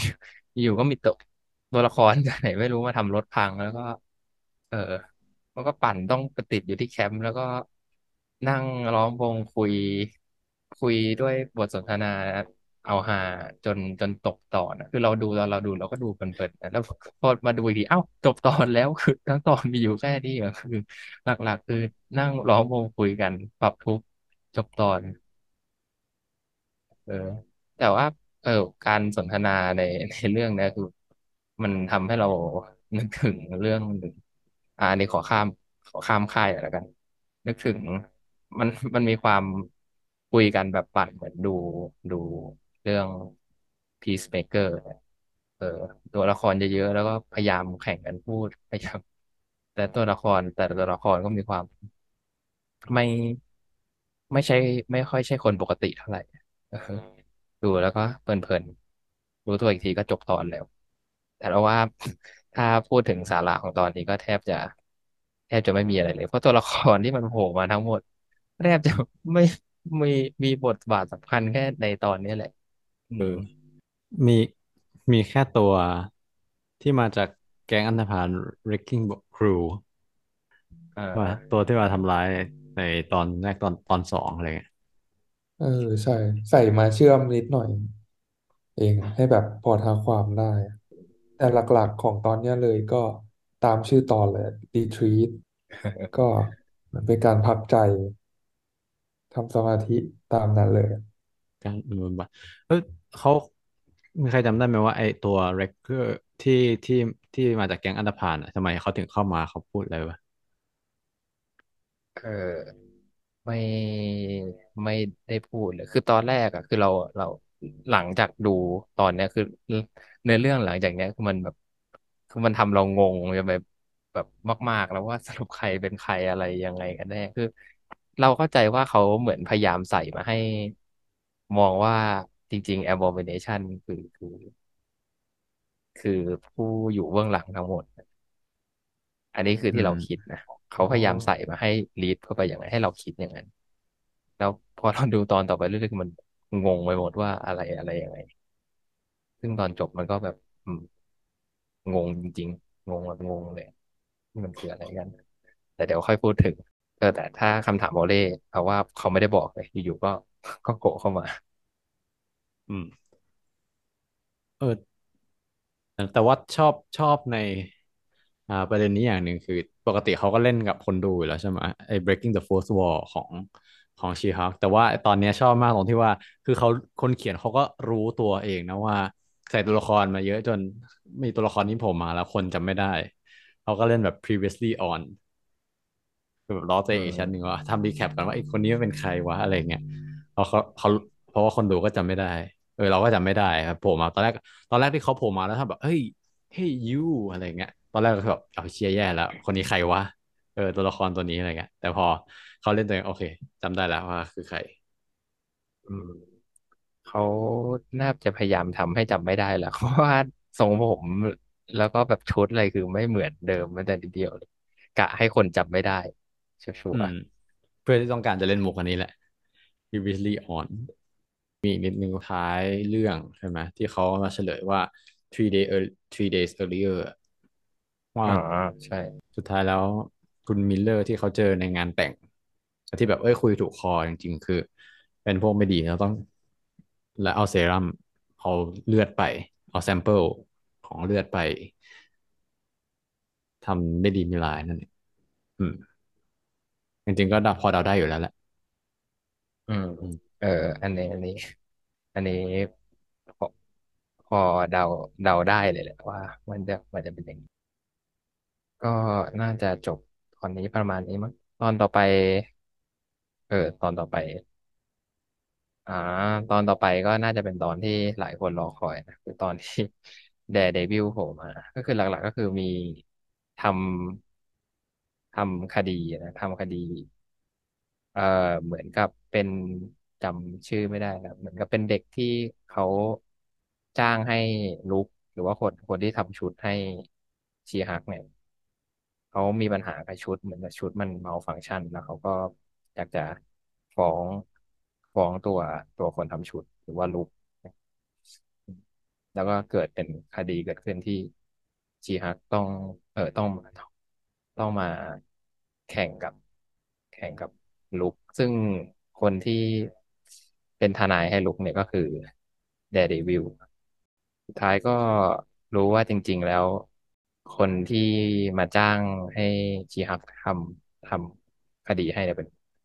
คนไม่ดีแล้วก็ เอ่อได้ช่วยกับ Daredevil จัดการจบประมาณนี้ เออ แล้วก็มีพลอดรักกับ Daredevil ตอนจบ นิดหน่อย ไม่นิดหน่อยอะก็เยอะเลยแหละเออแต่รวมๆแล้วอะก็ make sense ที่สมมติแบบอย่างตอนนี้เป็นของ Daredevil ใช่ไหมเขาก็เอาใส่มาตั้งแต่ แทบจะต้นเรื่องเลย ให้พอแบบมีสกรีนไทม์พอสมควรอะ เพราะว่าก็เป็นตัวละครเด่นด้วยไง ไหนๆเอามาแล้วก็อยากให้แบบ มีผลสำคัญต่อเนื้อเรื่องอะ แล้วก็กลายเป็นว่า บท บทที่มีในเรื่องเนี่ยออกมาโอเคมาก เป็นยังไงอะ คือเคมีลงตัวกับ She-Hulk มาก อันอันแรกใช่ป่ะแล้วก็อันที่สอง ถ้าอ้างอิงตัวละครอ่า Matt Murdock อะเขาก็เคยปรากฏตัวมาแล้ว ครั้งแรกใน MCU เป็นเรื่อง Spider-Man No Way Home ปีที่แล้วไงแต่อันนั้นคือมาแค่ในบททนาย แบบแค่แวบๆจริง ๆ อะ ให้แฟนๆตื่นเต้น แล้วพอมาเรื่องเนี้ยก็มาทั้งในบทบาททนายแล้วก็บทบาทฮีโร่ด้วย ใส่ชุดได้เห็นแบบอ่าการต่อสู้เห็นอะไรหมดเลยอะมันก็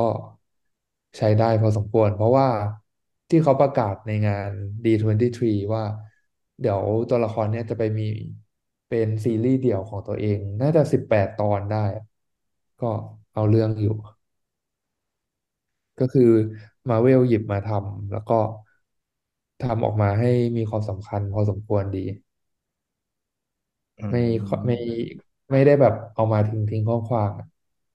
ก็ใช้ได้เลย ตามความเห็น อืม อืม น่าสนใจเออลืมไปเลยนะว่าเขาจะมี มีซีรีส์ของตัวเอง เออ แต่ถ้าเทียบกับ Daredevil คนเนี่ยเทียบกับซีรีส์ เอ่อออริจินอล Netflix อันก่อนเออซึ่งเราก็จำจำไม่ค่อยได้แล้วว่ามันเป็นยังไงแล้วแต่เราว่าอ๋อมันเออมันมีความต่างกันอยู่แต่เราก็ไม่ได้รู้สึกว่าเขามันมันจะทำให้ เออตัวละครนี้แย่ขนาดนั้นนะเรียกว่าเป็นเป็นคนละแนวแล้วกัน เออก็เราก็จำตอน ตอน original Netflix ไม่ได้แล้ว แต่รู้สึกว่าซีรีส์อันนะมันจะมันจะเครียดกว่านี้เยอะเยอะมากมากมากมากมากมากมากว่าพอเห็นรูปแบบนี้ก็ก็ แต่ว่าก็ก็ก็ไม่ได้แย่ อืม ก็มาออกหมายถึงออกมาแนวแบบ casual บ้าง แบบไม่เครียดบ้าง ใช่ไหมแต่ซีรีส์เรื่องใน original Netflix มันก็มี มันก็มีเล่นมุกบ้าง แต่ว่าแกนหลักเรื่องมันค่อนข้างจะซีเรียสซึ่งไม่แน่ซีรีส์เขา เองอะก็อาจจะซีเรียสเหมือนกันก็ได้ ก็ต้องรอติดตามดู แต่ส่วนตัวเราก็อยากให้ ไปในทางที่ซีเรียสหน่อยนะอยากให้มีทนายซีเรียสในในมาเวลบ้างถ้าทนายไม่ซีเรียสก็มาดู She-Hulkเอาแบ่งเรื่องกันแต่ได้หมดแหละถ้าซีรีส์มันดีมันมันก็ดี ซีเรียสไปแต่ซีรีส์ไม่ดีก็ ก็ไม่ดี ก็รอืมอดู เออ แต่ตอนท้ายของตอนนี้นายพูดถึงเวียงยังใช่ไหมที่แบบว่า ตอนท้ายมันจบยังไงนะ ที่มันจบด้วยโอเคมันมันก็แฮปปี้กับ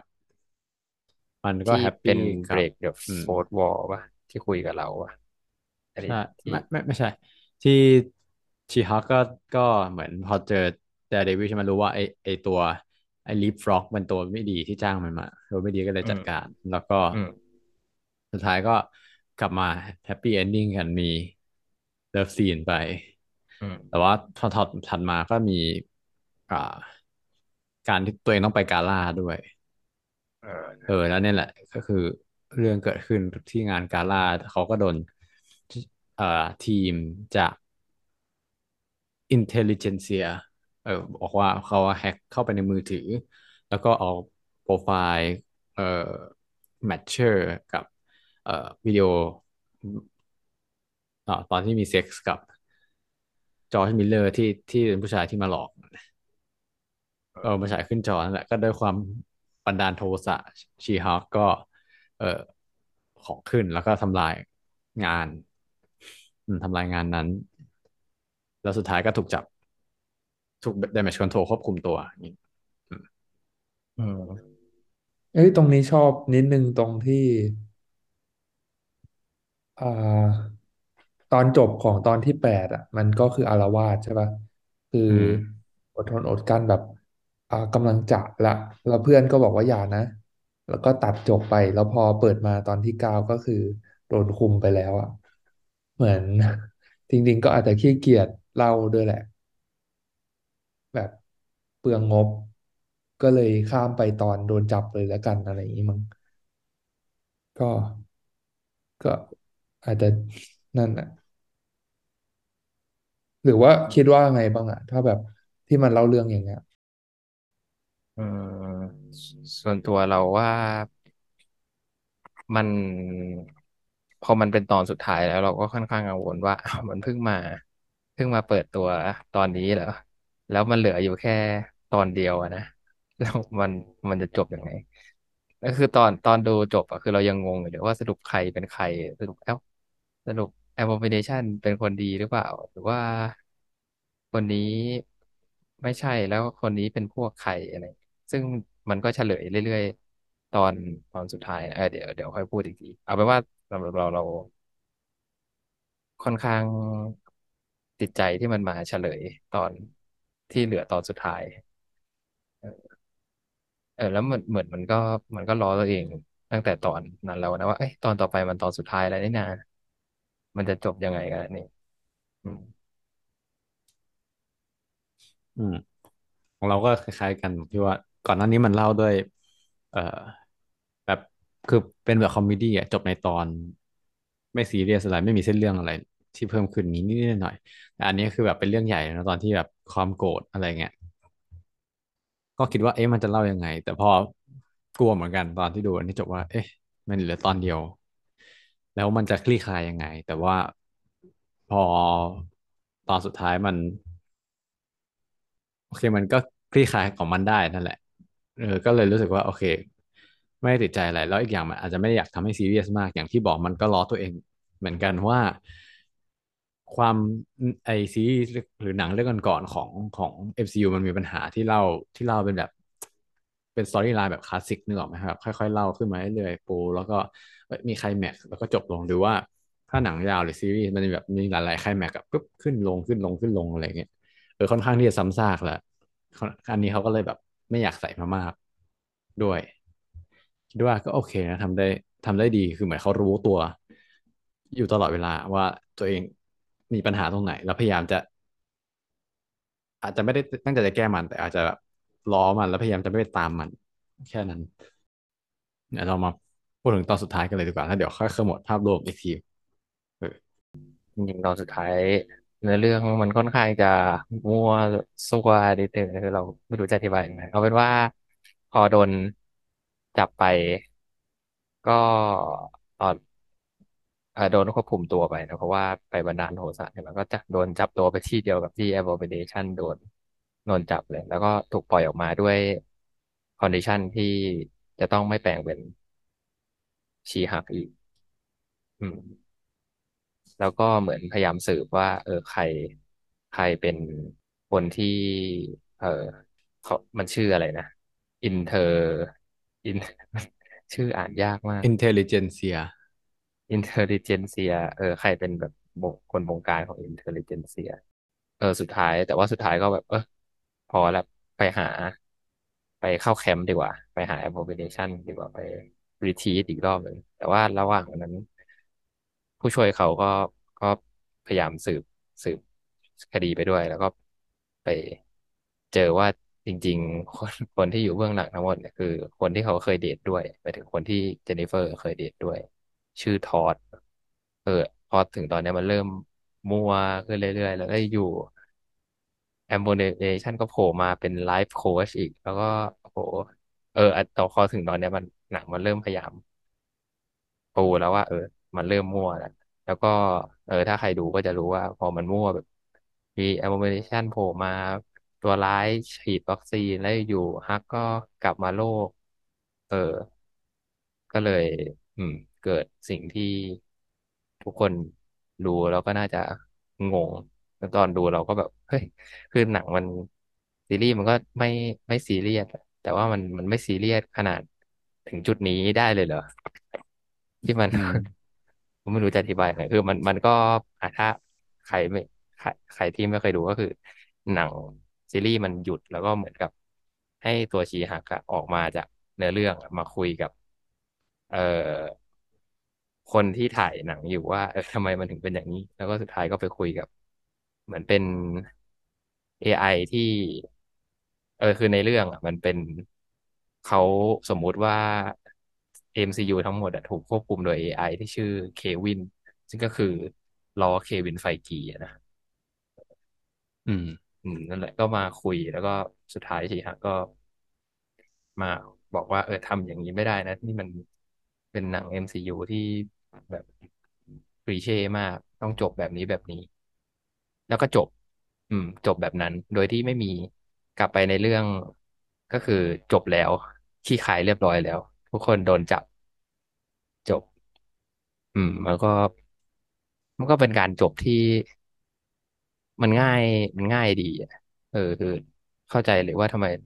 เหลือหนึ่งตอนแล้วเขาทำให้จบได้มันจบง่ายมาก อย่างนี้เลย แต่สำหรับเรามันมันก็มันก็ มันแปลกไประดับหนึ่งอยู่อะเพราะว่าไม่ไม่ expect ว่ามันจะขนาดนี้ประมาณนี้ เออก็ก็จบซีรีส์ไป ด้วยสุดท้ายที่ว่าทอดก็คือโดนจับ อืม แล้วก็ถูกชี้ฮักเป็นเรื่องที่ว่าก็คือสุดท้ายก็ไม่ได้ใช้เข็มฉีดยา เออ ไม่ได้ไม่ได้ดูดเลือดไป อืม ก็โดนจับไปเฉยๆส่วน Abomination ก็เอออันนี้คือเรางงนิดนึงว่าสุดท้ายคือเขาไม่ได้อยู่เบื้องหลังอะไรเลยใช่ไหมเขาแค่มาเป็นไลฟ์โค้ชแล้วก็เปลี่ยนร่างเป็น Abomination เพื่อ เพื่อเขาเรียกว่า encourage คนคนในคนในที่ประชุม แค่นั้นเลยอืคือเขาไม่มได้มี ไม่ได้มีแบบจิตใจคิดร้ายอะไรเลยใช่ไหมเราไม่ได้อยู่เบื้องหลังไอ้แก๊งแก๊งผู้ชายเป็นใหญ่ใช่ปะ อืม อ๋อเออ ที่ที่มันแสดงให้เห็นก็ว่าเป็นไลฟ์โค้ดนั่นแหละ เพราะว่าดูดูไปแล้วไอ้ที่มันสร้างแบบบ้านพัก อ่าพักอะไรอะ บ้านรีทีตรีทรีตขึ้นมา มันก็ดูไม่น่าจะพลิกบทเป็นตัวร้ายได้ขนาดนั้นไง แต่ทีนี้มันก็ใส่มาให้เป็นไลฟ์โค้ดตามที่มาพูดอะ ก็เลย เออ ให้พอ มีบทบาทมั้งเพราะไหนๆก็มาแล้ว แต่ก็แอบแบบโยงไปหน่อยอะจริง ๆ จะไม่ได้เกี่ยวอะไรกับเขาก็ได้ไงคือจบไปตั้งแต่ตอนนั้นก็ได้อะเออ ก็เลยมองๆหน่อย จริงคือสำหรับเราอะเราว่าคนจบไปดังนั้นนะ นี่คือเหมือนเอ้ากลับกลับเข้าคุกอีกแล้ว อะไรเนี่ย เออคืออนนี่ผมพูดหน่อยว่า ส่วนตัวเราดูอะเราก็ขมวดคิ้วเหมือนกันตรงที่ว่าอ่าเรา คือดูมาทั้งเรื่องอะเราคิดเราเชื่อว่าเขาเปลี่ยนไปแล้วจริง ๆ คือเขาไม่ได้ต้องการที่จะเป็น abomination แล้วเลย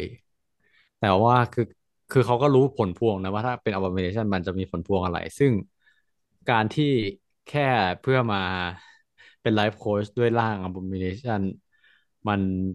มันดูไม่มีเหตุไม่มีผลนะไม่ไม่ไม่มี intention อะอยู่ดีก็ใส่เข้ามา เออแล้วใส่เข้ามาเพื่อที่จะ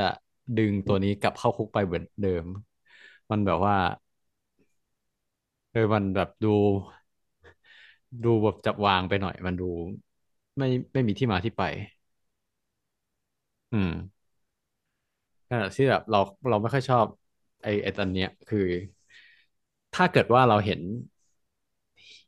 เห็นความแบบไม่ไม่ได้ยอมจำนนเออต่อต่อคำสั่งศาลอะไรเงี้ย ออเอาอาจจะแบบเชื่อได้ แต่ว่าอันนี้คือ out of nowhere คืออยู่ดีก็แบบว่าแปลงร่างแล้ว พอตอนพอตอนชีฮักมาก็คือยอมด้วยนะ ตอนเจนนิเฟอร์มาก็ยอม แปลงร่างกลับอะไรอย่างเงี้ยไม่มีความกลัวแบบไม่ได้ เออไม่ได้แบบว่า ฉันตั้งใจจะมาเป็น abomination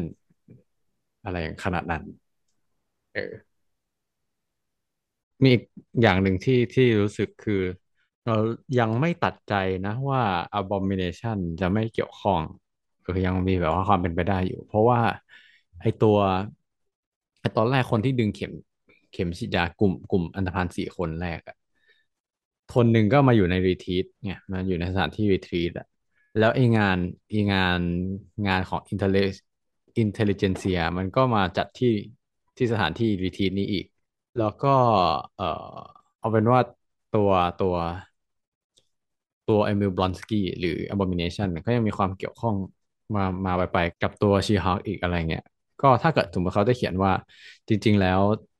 อ่อ Abomination เป็นผู้อยู่เบื้องหลัง แต่ว่ายังไม่เปิด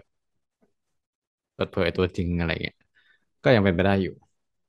อืม จริง ๆ หลักฐานต่างๆ ในเรื่องมันก็จะลีดไปทางนั้นนะแต่เราก็ไม่ค่อยอยากให้มันเป็นทางนั้นเท่าไหร่จะดูคลีเช่ซะเหลือเกิน อ่าถ้างั้นขอพูด ถ้าถ้าไม่มีใครพูดขอพูดประเด็นอีกอันหนึ่งที่เราชอบมาก ๆ ก็คือการหยอกล้อซีรีส์ตัวเองกับกระแสสังคม โดยบทสนทนาของจริง ๆ ไม่ใช่แค่แค่เฉพาะ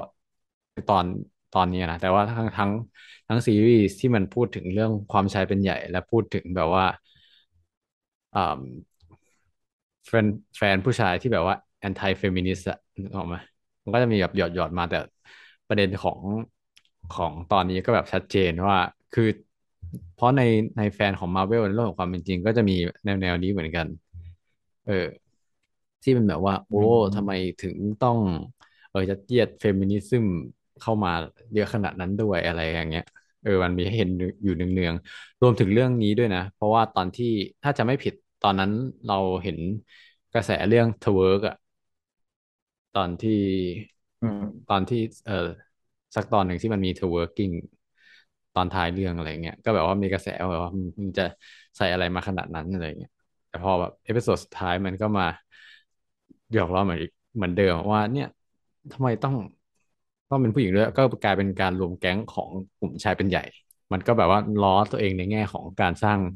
สร้างคอนเทนต์สร้างหนังสร้างซีรีส์ด้วย แล้วก็ล้อตัวเองในแง่ของกลุ่มแฟนบอยอะไรพวกนั้นด้วย อืม แล้วก็ส่วนประเด็นของการ breaking the fourth wall อะพูดพูดรวมๆทั้งทั้งซีรีส์แล้วกัน ก็คือว่าเราอะตอนที่ดูอะเราทำทำให้เรานึกไปถึงซีรีส์โด่งดังอันหนึ่งที่ชื่อว่า Fleabag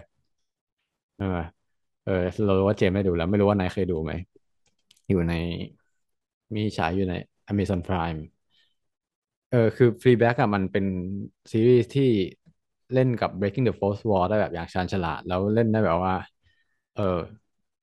เล่นได้อย่างคุ้มค่าเอออย่างนี้ดีกว่าเออมันมันเพราะว่าการ breaking the fourth wall มันเป็นจุดจุดเด่นของเรื่องแล้วเขาจังหวะดีอะไรเงี้ยแล้วตัวเอกก็เป็นผู้หญิงเหมือนกันแบบมาคุยหันมาคุยกับหน้าจอแบบโอ้หรือเจอแบบอะไรเจือนๆก็จะหันมองมองแบบกับหน้าจอแบบอะไรพวะเนี่ยอะไรเงี้ยซึ่งหนังเรื่องนี้ก็พยายามจะทำซีรีส์เรื่องนี้ก็พยายามจะทำอย่างนั้เหมือนกัน ซึ่ง แต่ว่าพอเราไปหาข้อมูลปุ๊บอ่าคนคนที่สร้างอะคือเจสสิก้าเจสสิก้าเกาชื่ออ่านอย่างนี้หรือเปล่าเออ Jessica Gao เขาก็บอกว่าเขาได้ inspiration มาจาก feedback นั่นแหละ อืม ก็ก็แปลว่าเดาไม่ผิดในในในเรื่องความความต้องการล้อเลียนมา แต่เรามองว่าการใช้ breaking the fourth wall ของเรื่องนี้ยัง คือเหมือนแค่อยากใส่มาเป็นสไตล์เฉยๆเพื่ออาจจะพยายามปูมาตอนสุดท้ายว่าจบอย่างนี้ได้อะไรเงี้ยแบบเออ next level แต่ว่ามันถามว่าใช้ได้มีประโยชน์ขนาดนั้นไหมไม่ มันแค่ใส่ใส่มาแค่เป็นมุกเฉยๆแต่ก็ก็ถือว่าโอเค อันนี้คือเรื่อง Breaking the Fourth Wall แต่ว่าไอ้เรื่องไอ้เรื่อง Breaking the Fourth Wall ถึงขั้นที่มากับมาเล่นกับผู้สร้าง จริงๆสำหรับเราก็ไม่ใช่เรื่องใหม่เราเคยเห็นไอ้เรื่องนั้นที่ทำมาก่อน มีเรื่องหนึ่งที่ทำมาก่อน ก็คือการ์ตูนเรื่องชาวเดอร์ มีใครเคยดูตอนตอนนี้ปะเรื่อง Chowder มันจะมีตอนหนึ่งที่แบบว่าเล่นกับผู้สร้างมาเหมือนกันเออซึ่งตอนนั้นละเรา mind blow มาก เพราะว่า แต่พอเราเคยเห็น Chowder มันเคยทำมาก่อนแล้วเราก็เลยแบบเอออันนี้รู้สึกไม่ว่านายเคยดูอะใช่ใช่ตอนที่ไปล้างรถเอาเงินปะเออ ใช่ เออตอนนั้นแหละ คืออ่าทำเราทำให้นึกถึงตอนนั้นเลยคือ สำหรับใครที่ไม่เคยดู Chowder ตอนนั้นมันเหมือนอในการ์ตูนมันคุยคุยกันอยู่ว่าเฮ้ยเราไม่มีเงินแล้วนะ อะไรอย่างเงี้ย เราก็เฮ้ยเราไม่มีเงิน มันไม่มีเงินจริง ๆ เนี่ยแม้แต่เงินทำการ์ตูนก็จะงบในการทำการ์ตูนก็จะหมดแล้ว เออ มันก็เลยแบบภาพการ์ตูนก็เลยหายไปเลยบอกว่า แล้วแล้วมันก็เป็นภาพภาพที่เป็นวิดีโอที่ถ่ายคนพากเสียงการ์ตูนอยู่อะเหมือนก็เป็นการ์ตูนคุยกันแต่เป็นคนพากเสียงบอกว่า เอ้ยแล้วเราจะทำยังไงกันดีอะเออเราก็แบบเอองั้นเรางั้นเราไประดมทุนมาสร้างการ์ตูนกันเถอะ แล้วก็เออไปล้างรถ เพื่อหาเงินพอได้เงินมาจำนวนหนึ่งก็ข้าวการ์ตูนก็กลับมาบอกว่าเย่เรามีเงินพอพอแล้วอะไรเงี้ยเออไอไอเรื่องนี้ก็มีเหมือนกันนะ ตรงที่แบบว่า เอ้ย อย่าเพิ่งเปลี่ยนเป็นชีฮอคตอนนี้สิเพราะว่างบเราหมดแล้วอืมเอองบเราหมดแล้วเนี่ย ทีม VFX ทีม Visual Effects เขาเออมีทำงานอย่างอื่นอยู่อะไรเงี้ยเออ ก็เลยขอขอแพนกล้องออกก่อนนะเออก็เขาแบบมันมีความอย่างนั้นเหมือนกัน แล้วมีความแบบไปคุยกับคนเขียนบทเหมือนกันเอ้ยเอกกับคุยกับคนเขียนบทไม่มี แต่ว่านี้ก็แบบแต่ให้อารมณ์นั้นนะแบบอยู่ดีก็เอากล้องมาเหมือนถ่ายเบื้องหลังก็แบบโอ้ทำอะไรอยู่ เอ้ยทำไงดีอะไรเงี้ยแต่นี้เป็นแบบตัวละครเดินเข้าไปคุยเลย ก็เป็นอะไรที่แปลกใหม่ แต่ว่าก็กำลังคิดอยู่เหมือนกันว่า เอ่อถ้ามัน breaking the fourth wall ได้ถึงขั้นที่ว่าไปคุยกับผู้สร้างได้แล้วไปเปลี่ยนเนื้อเรื่องได้ เออ นึกคล้ายๆ อีกเรื่องหนึ่งคือเรื่อง Once Upon a Time ที่มันไปคุยกับผู้คนเขียนเรื่องได้ author อะไรอย่างเงี้ยแล้วก็เปลี่ยนเรื่องให้มันเป็นไปเป็นอย่างนั้นเป็นอย่างนี้ได้ ก็ทำให้คิดเหมือนกันว่า ถ้าเกิดว่าตัว She-Hulk เองอะไปโผล่ในเรื่องอื่น ๆ มันจะโผล่ได้ไหม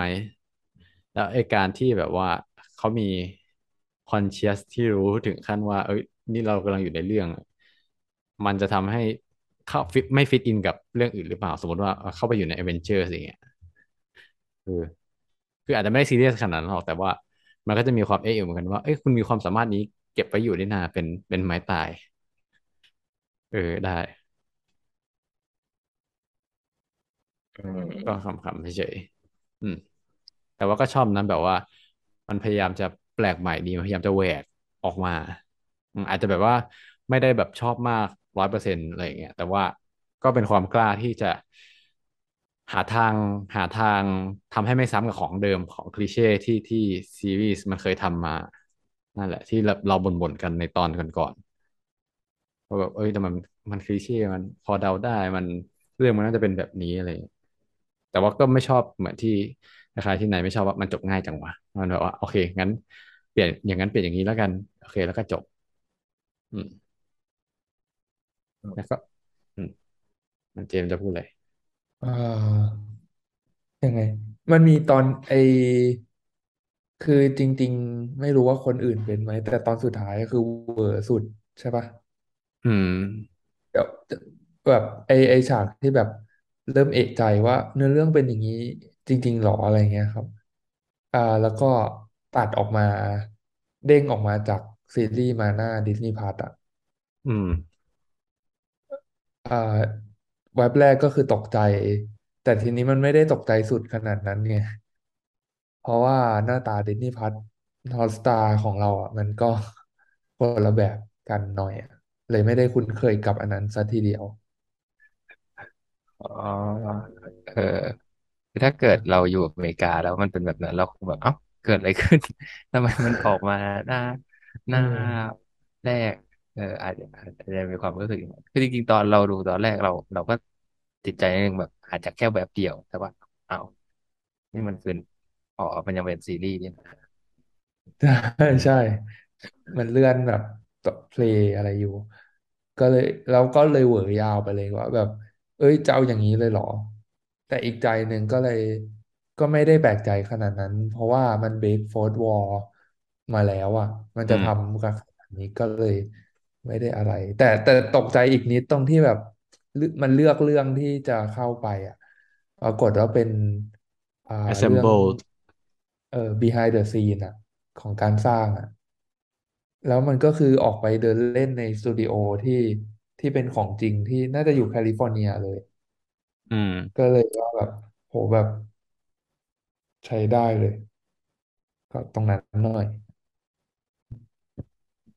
ก็ประทับใจตรงนี้อยู่พอสมควรเพราะแบบมันมาแนวนี้เลยจริง เออจริงคือตอนเราดูอะ มันมัน break fourth wall ก็จริงตอนที่มันมามาตอนตอนที่มันถึงขนาดแบบออกมาเป็นหน้า หน้าแรกของ Disney Plus อันนี้คือเราเรางงจริงงงแบบงงเลยแต่ว่าคือหลังจากนั้นอะ เออ อาจจะอย่างที่โอเล่พูดมาคือจริง ๆ เรื่องอื่น มันก็มีแบบนี้เยอะอยู่แล้วเหมือนกัน เออทั้งเออในสื่อหลายๆอย่างมันก็มีอะไรประมาณเนี้ยเราก็เลยอาจจะเอออาจจะไม่ได้ อืมตกใจขนาดนั้นหลังจากที่มัน มันจะมาแนวนี้อะนะแต่ตอนตอนที่มันเลือกที่จะมาแนวเนี้ยอันนั้นตกใจ แต่เอ่อวิธีการที่มันเล่าหลังจากนั้นเรา เราว่ามันก็ไม่ได้แปลกใหม่ขนาดนั้นๆอืมอืม อืม เออ เรานึกออกอีกนิดหนึ่งแค่ว่า ใช่เหมือนที่เจมส์บอกว่า ตอนที่มันใกล้จะจบอะตอนที่มันแบบว่า ตอนที่มันฉากต่อสู้กันอะที่ที่อีตัวตัวตัวผู้นำมันชื่ออะไรที่มันฉีดเซรเซรั่มเข้าเข้าในเลือดตัวเอง แล้วก็อืม Abom- Abomination มาช่วยชีฮักเลยอยู่ดีอ่าฮักตัวบูสเบนเนอร์ก็โผล่ลงมาจากกำแพง ตอนนั้นในหัวคิดแล้วว่า เชี่ยอะไรวะเนี่ย คือแบบทำทำรักษาระดับมาได้ดีๆของตอนซีรีส์แล้วตอนสุดท้ายมันอะไรวะเนี่ย แต่พอเห็นไอฉากที่มันกำลังจะไปแก้บทตอนสุดท้ายก็พอเข้าใจแล้วว่า อ๋อ โอเค มันปูมาอย่างนั้น มันต้องการให้รู้สึกอย่างนั้นว่า เชื่ออะไรวะเนี่ย พื่อที่จะมาเล่นมาเล่นไอ้นั้นได้ว่าให้มีความชอบธรรมในการไปแก้บทหน่อยว่าเอ้ยไม่ต้องใส่อะไรขนาดนั้นอะไรอย่างนี้เออแล้วอีกอย่างหนึ่งที่ที่ชอบก็คือว่าตอนที่มันเข้าไปหาเควินแล้วบอลก็คุยกันเองบอกว่าสุดท้ายแล้วเควินคือ AI อไออะมันก็แสดงความไอ้นี่เหมือนกันมันพยายามจะออกนอกกรอบ ตรงที่ว่าเรื่องก่อนๆมันดูแบบเหมือนเป็นสูตรสำเร็จอะนึกออกไหม เรื่องก่อนๆของ MCU อะมันดูแบบโอ้ยมันเป็นแนวที่แบบคาดเดาได้ แต่การที่มัน breaking the fourth wall อะไรอย่างเงี้ยมันดูเป็นซีรีส์ที่ไม่สามารถแต่งได้จากแมชชีนไม่สามารถแต่งได้จาก AI เออเนอะนี่คือความคิดสร้างสรรค์ของมนุษย์จนทำให้ AI รวน อะไรประอืมาณนั้นมเออก็แบบว่าอืเป็นการหยิกมตัวเองอีกอีกอีกทีหนึ่งอืม แต่ไม่รู้ว่ามีใครเห็น มีใครรู้สึกเหมือนกันหรือเปล่าว่าไอ้ตัวตอนสุดท้ายเควินน่ะที่โผมมาเรารู้สึกให้ฟีลเหมือนตอนดูวอลอีที่มันขึ้นไปคุยกับ AI ที่เป็นผู้คุมตอนสุดท้ายโอ้ยังไม่ได้ดูบอดีจะจะบอกว่าจริงๆอะชอบวอ r ีนะแต่ว่าลืมไปหมดแล้วว่าเรื่องมันเป็นยังไงเป็นเรื่องมันแค่นั้นมัน อุ้ยจะสปอยวอลอีไหม เออยังไม่สปอยงั้นเออไม่เป็นไรแต่ว่าประมาณงั้นว่ามัน resemble resemble อืวอลอีมเอโหอถ้าถ้าแบบนั้นก็คือตรงอยู่พอสมควรที่บอกว่าจบด้วยไปคุยกับครีเอเตอร์ใช่ปะอืมอ๋อมีอีกอีกสองเรื่องที่ตอนจำไม่ได้ว่าไปอ่านมาจากไหน แล้วแบบเห็นด้วยมากอะว่าไอ้เรื่องชีฮักอะมันคือหนึ่งคือล้อตัวเอง พอสมควรเลย แล้วก็อืมสองคือเหมือนกับอ่ามาเวลรับรู้ว่าแฟนๆ พูดถึงอะไรบ้างอะเกี่ยวกับ MCU อะแล้วเขาก็เอามาพูดแบบเอามาใส่ไว้เลยอะอ่าแบบ acknowledge ประมาณนั้นนะเออ แล้วเป็นไปได้ว่า เหมือนเขา baiting ด้วยป่ะ เหมือน เอ่อล่อเหยื่อ เพราะว่าการใส่ ไอสิ่งนั้นอย่างการใส่ฉาก twerk ออกมาอะไรเงี้ยเพื่อล่อให้ fanboy ที่แบบว่า เออชายเป็นใหญ่ออกมา ออกมาเยียวเยียวออกมาส่งเสียง แล้วเสร็จแล้วเขาจะได้เอามารวบตึงแล้วร้องตอนสุดท้ายอีกทีมีความเป็นไปได้สูงที่แบบเขาแพลนมาแล้ว เออ อาจจะฉลาดขนาดนั้น อืมแค่นั้นประเด็นเราน่าจะหมดแล้วคือส่วนตัวถ้าสรุปรวมภาพรวมอีกที คือว่าส่วนตัวถามว่าชอบไหมก็ชอบ แต่ว่าหมายถึงว่าไม่ได้ชอบแบบชอบมากอะไรเงี้ยแต่ ถืออยู่ในขั้นโอเคชอบ แล้วอยากเห็นมาแนวนี้อีก เพราะว่าค่อนข้างค่อนข้างเหมือนมาล้างตากับซีรีส์ MCU ก่อนๆที่ค่อนข้างคลีเช่อะเออ นั่นแหละสำหรับความเห็นเราในภาพรวม อืมอ๋อมีมีมีอีกอย่างหนึ่งที่ที่ตอนท้ายที่เราแอบงงโผล่มาก็คือว่าตอนสุดฉากสุดท้ายที่มันมี Family Reunion แล้วก็มีบรูซแบนเนอร์โผล่มาบอกว่านี่คือลูกชายคือสกา อันนี้มันเคยถูกพูดถึงมาตอนไหนก่อนหรือเปล่านะเหมือน หรือเขาเป็นใครมาเหมืก่ออนนอะไรอย่างเงี้ยเหมือนจะไม่มีนะแต่ว่าไม่เขาคงแค่สอดมาเพื่อจะเชื่อมไปสักเรื่องต่อไป อืม ก็เป็นไปได้ แต่แต่มันมีคนอะไรอะ พูดไว้ตั้งแต่ตอนแรกแล้วอะที่ว่ามันมียานมาหาใช่ป่ะ ที่มาดักอืหน้ามรถอะอืมว่าให้แบบกลับ แล้วแล้วหลังจากตอนนั้นฮักก็คือกลับกลับไปดาวหนึ่งเลย ไปอวกาศอืมก็เลยเข้าใจว่าในช่วงที่ทอภาค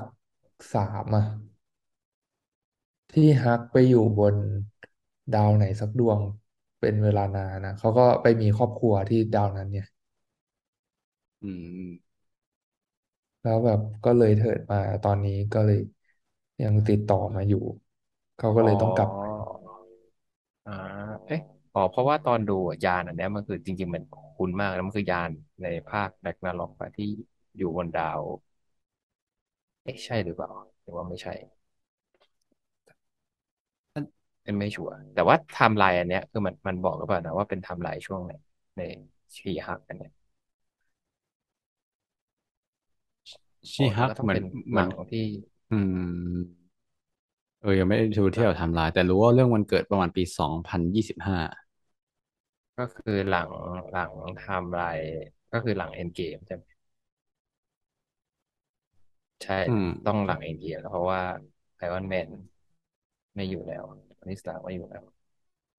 อ๋อแต่ที่เจมส์หมายถึงเมื่อกี้คือเขาอาจจะเป็นยานของ ครอบครัวเขาที่เคยอยู่บน เอ่อดาวที่อยู่ในภาคสามใช่ไหมภาคแรงกันหรอกมารับอืไป มใช่คือไม่ใช่ว่าไทม์ไลน์อยู่ในช่วงนั้น ไม่เออเพราะว่าไม่ ยานเราอะก็ค่อนข้างคุ้นๆอยู่ว่ามันมันมันคุ้นเหมือน อันนี้ อันนี้ไม่ชัวร์เหมือนกันนะว่าเหมือนคล้ายๆ เคยเห็นในในทอแล้วกันล็อกมาก่อน เอออันนี้จริง ๆ หาในเว็บก็น่าน่า น่าจะมีบอกแต่ว่าข้ามไปก่อนละจบน่าจะประมาณนี้ไหมจริง ๆ ตอนจบของตอนสุดท้ายมันก็มีฉาก เออ ก็ ก็มี ก็ไม่มีอะไร ก็มีฉากรวม reunion family แล้วก็มี มี เอ่อ Matt Murdock มากินข้าวด้วย แล้วก็มี Bruce Banner มาโชว์ลูก แล้วเหมือนตอนจบก็ตัดไปที่ ที่ว่องเอกับอชีฮัก Abomination อ่าเอาไม่อ๋อใช่อ๋ออ๋อมันยังมีไม่ถึงมีก่อนหน้านั้นป่ะที่ชีฮักจะเดินเข้าไปทำงาน แล้วก็มีแบบนักข่าวมาสัมภาษณ์ว่าเออเราอ๋อต่อเอจากอนี้จะใช่เป็นยังไง จะเป็นแบบ เอออ๋อจะ represent ตัวเองยังไง เออ แล้วสุดท้ายเขาก็ตอบว่าเออเป็นเป็นทั้งอะไรนะตัวเจนนิเฟอร์ แล้วก็ชีฮัก ใช่ ซึ่งอันนี้เราก็สงสัยนะว่า มันเขาเขาหมายเขาหมายถึงยังไงเออสรุปสรุปแล้วเขาเออพูดยากพอมันเป็นซีรีส์ไม่จริงจังแล้วอ๋อมันไม่ค่อยได้โฟกัสเรื่องนี้เท่าไหร่เราก็อ๋อไม่เราด้วยเราไม่จริงๆเหมือนเขาถามแค่ว่า เออ ถ้าเกิดมีคนทำอีก เขาจะสู้ยังไงป่ะอืมเขาถามว่า เออเหมือน physically หรือ legally legally หรือ physically คือเหมือนอืมสู้ด้วยกฎหมายหรือว่าสู้ด้วยกำลังอะไรอย่างเงี้ยอืมแล้วเขาก็ตอบว่า both ถ้าจำไม่ผิดเออใช่แต่ก็ไม่แน่ใจเหมือนกันว่าเอ้ยตกลงเขาสมาทานความเชื่อไหนว่าเขาอาจจะเมื่อก่อนอาจจะสู้ด้วยกฎหมายอย่างเดียว แต่พออยู่กับแมดเ u อร์ด็อกที่ที่เขาบอกว่าบางครั้งกฎหมายก็ช่วยไม่ได้อะไรเงี้ย อาจจะเป็นแบบนั้นวะอ่าคือเป็นเอไปอได้อันเนี้ยที่ที่เราพูดถึงเพราะว่าเราเราอะกลัวอย่างหนึ่งตรงที่ เส้นเรื่องหรือว่าเจตจำนงของตัวละครนะมันจะทับกัน มันคือเราเราส่วนตัวเราไม่ค่อยอยากให้มันมันทับกันเท่าไหร่อืมเพราะว่าอ่าอย่างที่โอเล่บอกว่าตัวชีฮักอะเขาเชื่อเขาสู้ด้วยกฎหมายมาตลอดแล้วเขาพยายามจะไม่ใช้ ไม่ใช้จริงๆก็ใช้แต่ว่า ไม่ได้ใช้ขนาดนั้นในการไม่ได้ใช้ชีฮักในการแก้ปัญหาหาขนาดนั้น แล้วเขาก็เคยพูดว่าเออเขา เขาไม่รู้ว่าจริงๆการที่ได้พลังชีฮักมามันคือ มันคือเรียกว่าอะไรอะเป็นสิ่งที่ทำให้เขาโกงหรือเปล่า เอ๊ะเหมือนมีพูดว่าสักตอนหนึ่งตอนอยู่ในแคมป์หรืออะไรอย่างเงี้ยอืมแต่ว่าพอตอนจบเขาพูดอย่างนั้นนะแบบเขาจะใช้อะไรนะแก้ใช้กำลังด้วยทางแก้ปัญหาเชิง เอออืมแก้ปัญหา เรากลัวว่ามันจะไปซ้ำกับ เออ เจตจำนงของ Daredevil คือ Daredevil อันนี้เรายังไม่ชัวร์ของ Marvel นะ แต่ว่าที่ดูจากที่เขาพูดกับชีฮักตอนก่อนก่อนตอนก่อนสุดท้ายอะว่า เออเขาเขาใช้ชีวิตทั้งสองสองแบบ มันมันก็จะคล้ายๆกับoriginal ที่เราเข้าใจแล้วก็ไปคล้ายกับ Netflix ออริจินอลด้วยว่า คือเขาสู้เขาตอนกลางวันเขาเป็นทนายใช่ไหมซึ่ง ในเรื่อง Daredevil ส่วนใหญ่มันก็จะแบบโชว์ว่า เออ มีการคอร์รัปชันต่อให้เป็นทนาย แต่ว่าสู้ด้วยกฎหมายที่ เออคนเป็นใหญ่ยังไงก็ได้เปรียบ มันก็มันก็มันก็ เออทำอะไรไปได้สุดท้ายเขาก็ต้องเป็น d ด r e วิวต่อนกลางคืนเพื่อที่จะแก้ปัญหาในสิ่งที่เขาไม่สามารถ เออที่กฎหมายมันมันมันไม่ชอบทำอืม แต่เราแค่กลัวว่าคือถ้าเกิดทีฮับพูดแบบนั้นแล้วมันมันจะซ้ำซ้ำเจตจำนงกันไหมแล้วซีรีส์มันจะออกไปในทางเดียวกันหรือเปล่าเอ๊ะแต่อืมเราว่ามันก็คงไม่มั้งแต่เขาเขาเขาเข้าใจสิ่งที่นายพูดเลยเพราะว่ารู้สึกเหมือนกัน รู้สึกว่า เอ่อไอตัวตนของของชีฮอปมันแปลกๆที่ว่าตอนตอนที่มัน หลังจากไปเจอเควินแล้วอะแล้วที่มันจะจับลืมชื่อตัวทนายคนนั้นน่ะ ใช่ปะเอ้ยไม่ใช่ทนายตัวตัว เอ่อหัวหน้าIntel Intelligencia เอออืมมันก็แบบว่าแบบดูไม่ใช่กำลังสู้แล้ว แล้วมันจะใช้แบบไปเจอกันในศาลอะไรเงี้ยก็คือดูจะสมาทานความเชื่อว่า เอ้ย ใช้กฎหมายสู้เออแต่พอว่าตอนที่มาสัมภาษณ์อะก็เลยขมวดคิ้วนิดนึงว่าเอ้ยมันไม่มีเห็นมี เหตุผลอะไรหรือไม่มีที่มาที่ไปอะไรเลยที่ที่ตัวเจนนิเฟอร์หรือ She-Hulk จะคิดว่ากำลังก็สามารถใช้ในการแก้ปัญหาได้เหมือนกัน อืมอืมนั่นแหละเออรู้สึกเหมือนกันอืมโอเค คือมันมันมันงงนิดนึงตอนที่เหมือนแมดโบดักมาพูดแล้วทำให้เออเขาเปลี่ยนความคิด ซึ่งมันมันแปลกๆจากจากเรื่องที่เขาเล่ามาทั้งหมดเออเขาเขาอาจจะไม่ได้โฟกัสจุดนี้เท่าไหร่ เราก็พอมันเป็นซีรีส์ไม่ซีเรียสเราก็ข้ามข้ามข้ามข้ามตรงนี้ไปแต่เออแต่ตอนเราดูเราก็เหมือนเราเลยที่แบบเอ๊ะสรุปสรุปเขาเขามีเจตจำนงยังไงกับ เออเขามี เออวิธีการที่เขาจะใช้ชีวิตต่อไปยังไงกันแน่ไม่แน่อาจจะ อาจจะมีบอกในซีซั่นสองอืม แต่ถ้าซีรีส์มันไม่ซีเรียสแบบนี้แล้วว่าเขาก็คงข้ามๆไปอะเพราะว่า อืม เอออืม จุดดีก็ประมาณนี้ แล้วก็ตอนจบก็จะเป็น เอ่อเมื่อกี้ที่โอเล่บอก abomination ที่วองวองมา หา abomination เหมือนเดิมนะเหมือนที่เขาเคยมาหาแต่ก่อน แล้วก็ให้ไปอยู่ที่ Kamar-Taj อืม อันนี้ก็ เออ แต่อันเนี้ยเราก็ยังงงว่าสุดท้ายแล้วเขาให้ไปอยู่ทำไมนะเพื่อจะไปทัวร์นาเมนต์อันนั้นเหรอแล้วทัวร์นาเมนต์อะไรคือเราเรายังไม่ค่อย get ตรงนี้เท่าไหร่อาจจะใส่ อาจจะมีเฉลยในเรื่องอื่นๆแต่ต้องรอดูอืมเอออาจจะมีมาใส่ต่อ หรือไม่ก็อาจจะดึงอันนี้ออกมาก่อน เพื่อเอาไปใช้ต่อ อะไรบางอย่าง หรือไม่ก็อาจจะ ถ้าไม่อยากใช้ก็อาจจะฆ่าทิ้ง แต่ว่าสมมติว่าถ้าเอาไปเล่าเล่าในเรื่องอื่นเลยว่า abomination มันอยู่ในคุกนะแล้วค่อยมันเอาออกมาในเรื่องอื่น มันจะดูไม่รีเลทกันนึกออกไหมมันก็เลยแบบเฮ้ยไหนๆจะเล่าเรื่องอันนี้จบแล้วก็ทำให้คนในขณะที่คนยังจำได้อยู่ก็เลยบอกเลยว่า ฉันเอาตัวนี้ออกมานะส่วนส่วนจะใช้ต่อหรือไม่ใช้ต่ออันนี้ก็ค่อยไปเล่าในเรื่องต่อไป เพราะมันก็มีหลายเรื่องมาที่แบบ เอ้ยเหมือนจะเล่าต่อสุดท้ายก็แบบตัดทิ้งในในเรื่องในเรื่องถัดไปเลย ซึ่งก็ให้เป็นปัญหาของเรื่องถัดไปแทน เออคือคือถ้าเขาตัดให้เป็นเป็นปัญหาของเรื่องต่อไป แล้วอย่างที่เราเคยพูดกันมาตลอดว่าตอนนี้เหมือนมาเวลเขาไม่ได้คิดล่วงหน้าว่ามันจะต้องเป็นยังไง แล้วเขาทำให้ตัวละคร Abomination มันดูก้ำก้างกึ่งๆแล้วก็จะกำลัง ตอนนี้เขาจจะยังไม่ได้ตัดสินใจด้วยซ้ำว่า เราควรจะวาง Abomination ให้เป็นคนดีกับตัวหรือว่าให้เป็นตัวร้ายต่อไป เออ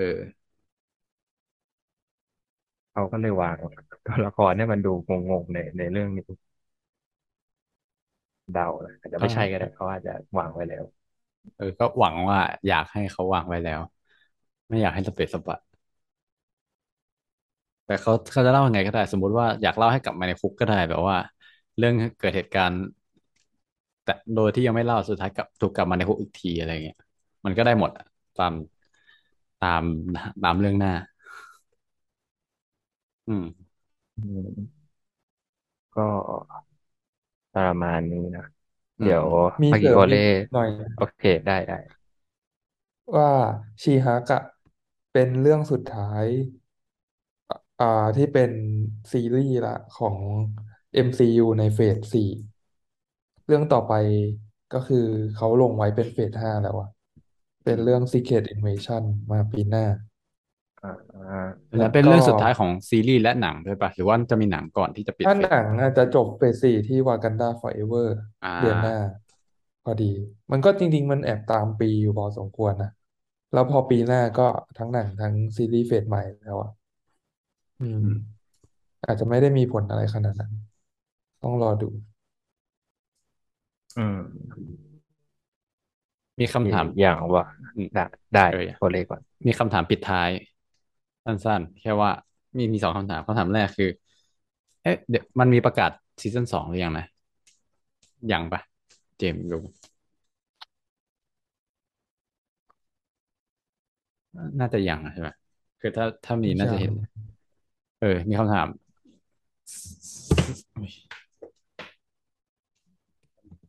เอาใหม่โอเคครับมีคำถามสั้นๆปิดท้ายสองข้อ ข้อแรกคือว่า คิดว่าชีฮักจะมีซีซั่นสองไหม กับข้อที่สองคือ คิดว่าชีฮักจะไปโผล่เรื่อง Daredevil ไหมเอาก็แบบตอบตอบตามใจเลยแบบอืมงั้น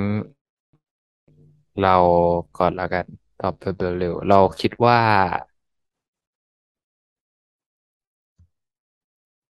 ยากแหละโหแต่เราว่าจากจากผลตอบรับอะคิดว่าเป็นไปได้ที่จะมี ถ้าเขาคิดอะไรไม่ออก แต่ว่าด้วยด้วยตัวละครที่เขามีอยู่ณตอนเนี้ยเราว่าถ้าเกิดมีก็คงอีกอีกนานเลยอะอืมอืม หรือ อ่าถ้าถ้าเอาถ้าให้ฟันเลยเรา เราคิดว่า ส่วนตัวเราคิดว่าไม่ไม่ไม่น่าจะมี หรือถ้ามีก็อีกสักพักใหญ่อืมส่วนคำถามที่สองว่าไปโผล่ใน Daredevil ไหมเราคิดว่าน่าจะโผล่อยู่แล้วแหละ แต่ว่าอย่างที่โอเล่คอนเซิร์นที่เล่าไปว่ามันมันจะทำให้เรื่องอื่นมันจะดูไม่ make sense หรือเปล่า ถ้ามีตัวละครนี้เข้าไป เราคิดว่ามันเขาน่าจะไปโผล่แต่ว่า อืม อาจจะไม่มีการ break the fourth wall ขนาดเนี้ยคือความสามารถนั้นก็อาจจะให้ตกอยู่แค่ในในซีรีส์ของเขาอืมแล้วเราก็หวังว่าจะให้เป็นอย่างนั้นเพราะเราก็ไม่อยากให้ Daredevil เป็นออกมาในโทน โทนโทนโทนเนี้ย โทนอืมโทนที่ไม่ซีเรียสโทนที่เป็น comedyอืมอืมอืมเจมส์คิดว่า อืม ก็อาจจะยังไม่มีเร็วๆนี้อะเพราะว่าไปดูตารางมามันก็แน่นพอสมควรอะ แล้วก็จริงๆไอ TV series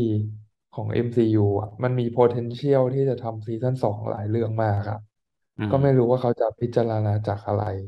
แต่ที่แน่ๆมีมีแค่โลกิกับ What If ตอนเนี้ยที่มี season สองอืมแต่ก็มันแล้วแต่เขาจะเล่าเลยแหละ ทีนี้ ก็ถ้ามาปรากฏตัวครั้งหน้า ก็คงมาในหนัง หนังรวมฮีโร่มั้งไม่รู้ว่าพอแบบได้แค่ไหนอะเพราะว่าถ้ามันเป็นซีเรียสจริง ๆ อะ มันก็ถือว่ามีพลังแบบฮากะมาช่วยสู้ได้อยู่นะอืมไม่แต่ก็แล้วแต่จะเล่าเลย เพราะว่ามัน ฮีโร่เยอะไปก็เล่าลำบากอีก อืม คง อ่าอะไรดีอะ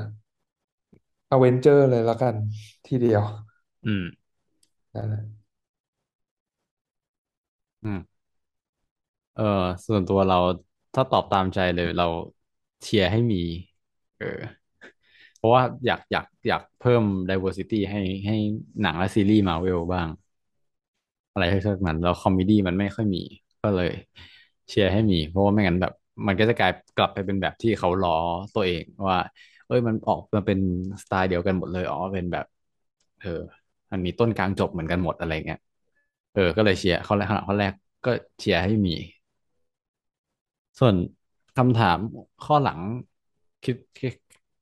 คิดว่าอาจจะไปโผล่อาจจะเป็น cameo อาจจะ She-Hulk อาจจะไปโผล่แค่แค่แบบว่าเป็น text message หรือไม่ก็ video call หรืออะไรเงี้ย คือแบบไม่น่าจะโผล่โผล่แบบเป็นตัวให้เห็นจริงๆเออคิดว่านะอืมแต่เพื่อเพื่อเพื่อป้องกันปัญหานั้นแหละที่ที่บอกว่ามันอยู่ดี breaking the fourth wall ได้ เราคิดว่าอย่างเก่งก็น่าจะแบบเป็น cameoเป็น video call ไปหรือว่าเท็กซ์ไป อะไรประมาณเนี้ยแต่ว่าเออเราเราเราแต่เรามีความเห็นคิดว่าน่าจะโผล่มากเลย ไม่งั้นมันแบบว่า มันจะกลายตัดกลายเป็นว่าตัดทิ้งไปเลย เพราะว่าความสัมพันธ์มันไม่ใช่แค่แบบว่าคนคนรู้จักอะไรแต่ว่าเหมือน ตอนจบของซีรีส์อันเนี้ยมันก็ดูจะ dating กันอยู่ เออมันก็เลยแบบอ๋อย่างน้อยอก็ยังจะต้อง fan service เชื่อมไปหน่อย ไม่งั้นแบบจะดูแบบอ้าวอยู่ดี คุณไม่ไม่บอกไม่กล่าวว่ามันหายไปไหนเออความสัมพันธ์คู่นี้มันหายไปไหนอะไรอย่างเงี้ยอืมแค่นั้นแหละเออวันนี้ก็น่าจะประมาณนี้เนาะครบ ครบถ้วนก็เป็นซีรีส์เรื่องแรกว่าที่เราแบบไม่ได้ด่าด่าอะไรเยอะแยะขอ่นาดนี้าใช่ จริงอืมอืมๆเรายังไม่ได้สรุปอีกรอบคือเออเอออย่างที่พูดมาทั้งหมดก็จะเห็นว่าเออจริง ๆ เราก็ไม่ได้เรียกว่าน่าจะขอถ้า เออถ้านับที่เรามาพูดเราว่าน่าจะด่าน้อยที่สุดเลยแล้วอย่างที่เราบอกมันก็เป็นซีรีส์ที่ติด top คือที่ติด top เนี่ย มันไม่ใช่ว่ามันดีเลิศประเสริฐศรีเลยแต่ว่าเพราะว่าซีรีส์เรื่องที่ผ่านมาของมาเวลมัน มันไม่ค่อยไหวจริงๆเออ มันมันซีรีส์เรื่องนี้มันก็เลยดีจนขนาดติดพอติด top ได้ เออสำหรับเราอะนะแต่ว่าเอออย่างที่เราได้บอกคือมันก็ไม่ได้ดีเลิศขนาดนั้น มันแค่ดีเทียบกับซีรีส์เรื่องก่อนๆที่ผ่านมา ด้วยความที่มัน เออเป็นสิ่งที่มาเวลก็เคยทำแล้วก็ comedy เราว่ามันก็ทำได้ไม่ไม่เลวเลย อืม ประมาณนี้สรุปอีกรอบ โอเค ก็น่าจะใช้เวลาพอสมควร ครั้งหน้าเราเป็นแพลนของเรื่องอะไรนะ Wakanda Forever เลยปะหรือมันมีอะไรก่อนหน้าที่น่าจะมาคุยกัน อืมอันดอไม่แน่ใจจบเมื่อไหร่ว่าเอ็นดอจบเมื่อไหร่เหมือนกันอ๋อเขาไม่ได้บอก วันที่ เจมส์รู้ไหมคือ เราดูเราก็ดูตาม เราไอ้เราไม่ได้ล่าติดตามกันสุดตอนที่เจ็ดมันมีทั้งหมดสิบสองมั้งเดี๋ยวดูก่อนว่ามันจะไปจบที่วันที่เท่าไหร่สิบสองวันที่ยี่สิบสามโนเวม ber อ๋อก็ก็วากันดาน่าจะมาก่อนวากันดาก่อนก็ทันอ่าถ้าถ้าแบบดูโอเค ดูแล้วก็คุยได้เลย อืม เออจริงๆเราก็มาลาย ลายตามตามหนังก็ก็ดีนะ จะได้ไม่ต้อง เอ่อ หาข่าวอะไรมาเยอะแยะ ก็งั้นก็บอกคุณผู้ฟังไว้ก่อนเลยกันว่าตอนต่อไปน่าจะเป็นเรื่อง Wakanda Forever นะ ก็อีกอีกเดือนหนึ่ง ไม่ถึงเดือนละ ที่เราอัดวันนี้ แต่ว่าก่อนจะปล่อยตอนนี้เมื่อไหร่ก็ไม่รู้ เออ อันนี้ก็น่าจะมีเท่านี้นะครับ ถ้าเกิดใครมีความเห็นอะไรก็สามารถคอมเมนต์มาได้ทาง วิดีโอทาง YouTube นะครับ หรือว่าทาง Twitter at that is Disney นะครับ T H A T I S D I S N E Y นะครับ มาพูดคุยกันได้ว่ามีความเห็นยังไงเกี่ยวกับเรื่อง She-Hulk Attorney at Law ครับโอเคสำหรับวันนี้พวกเราสามคนกันลาไปก่อนแล้วพบกันใหม่ในตอนหน้าครับ สวัสดีครับ สวัสดีครับ สวัสดีครับ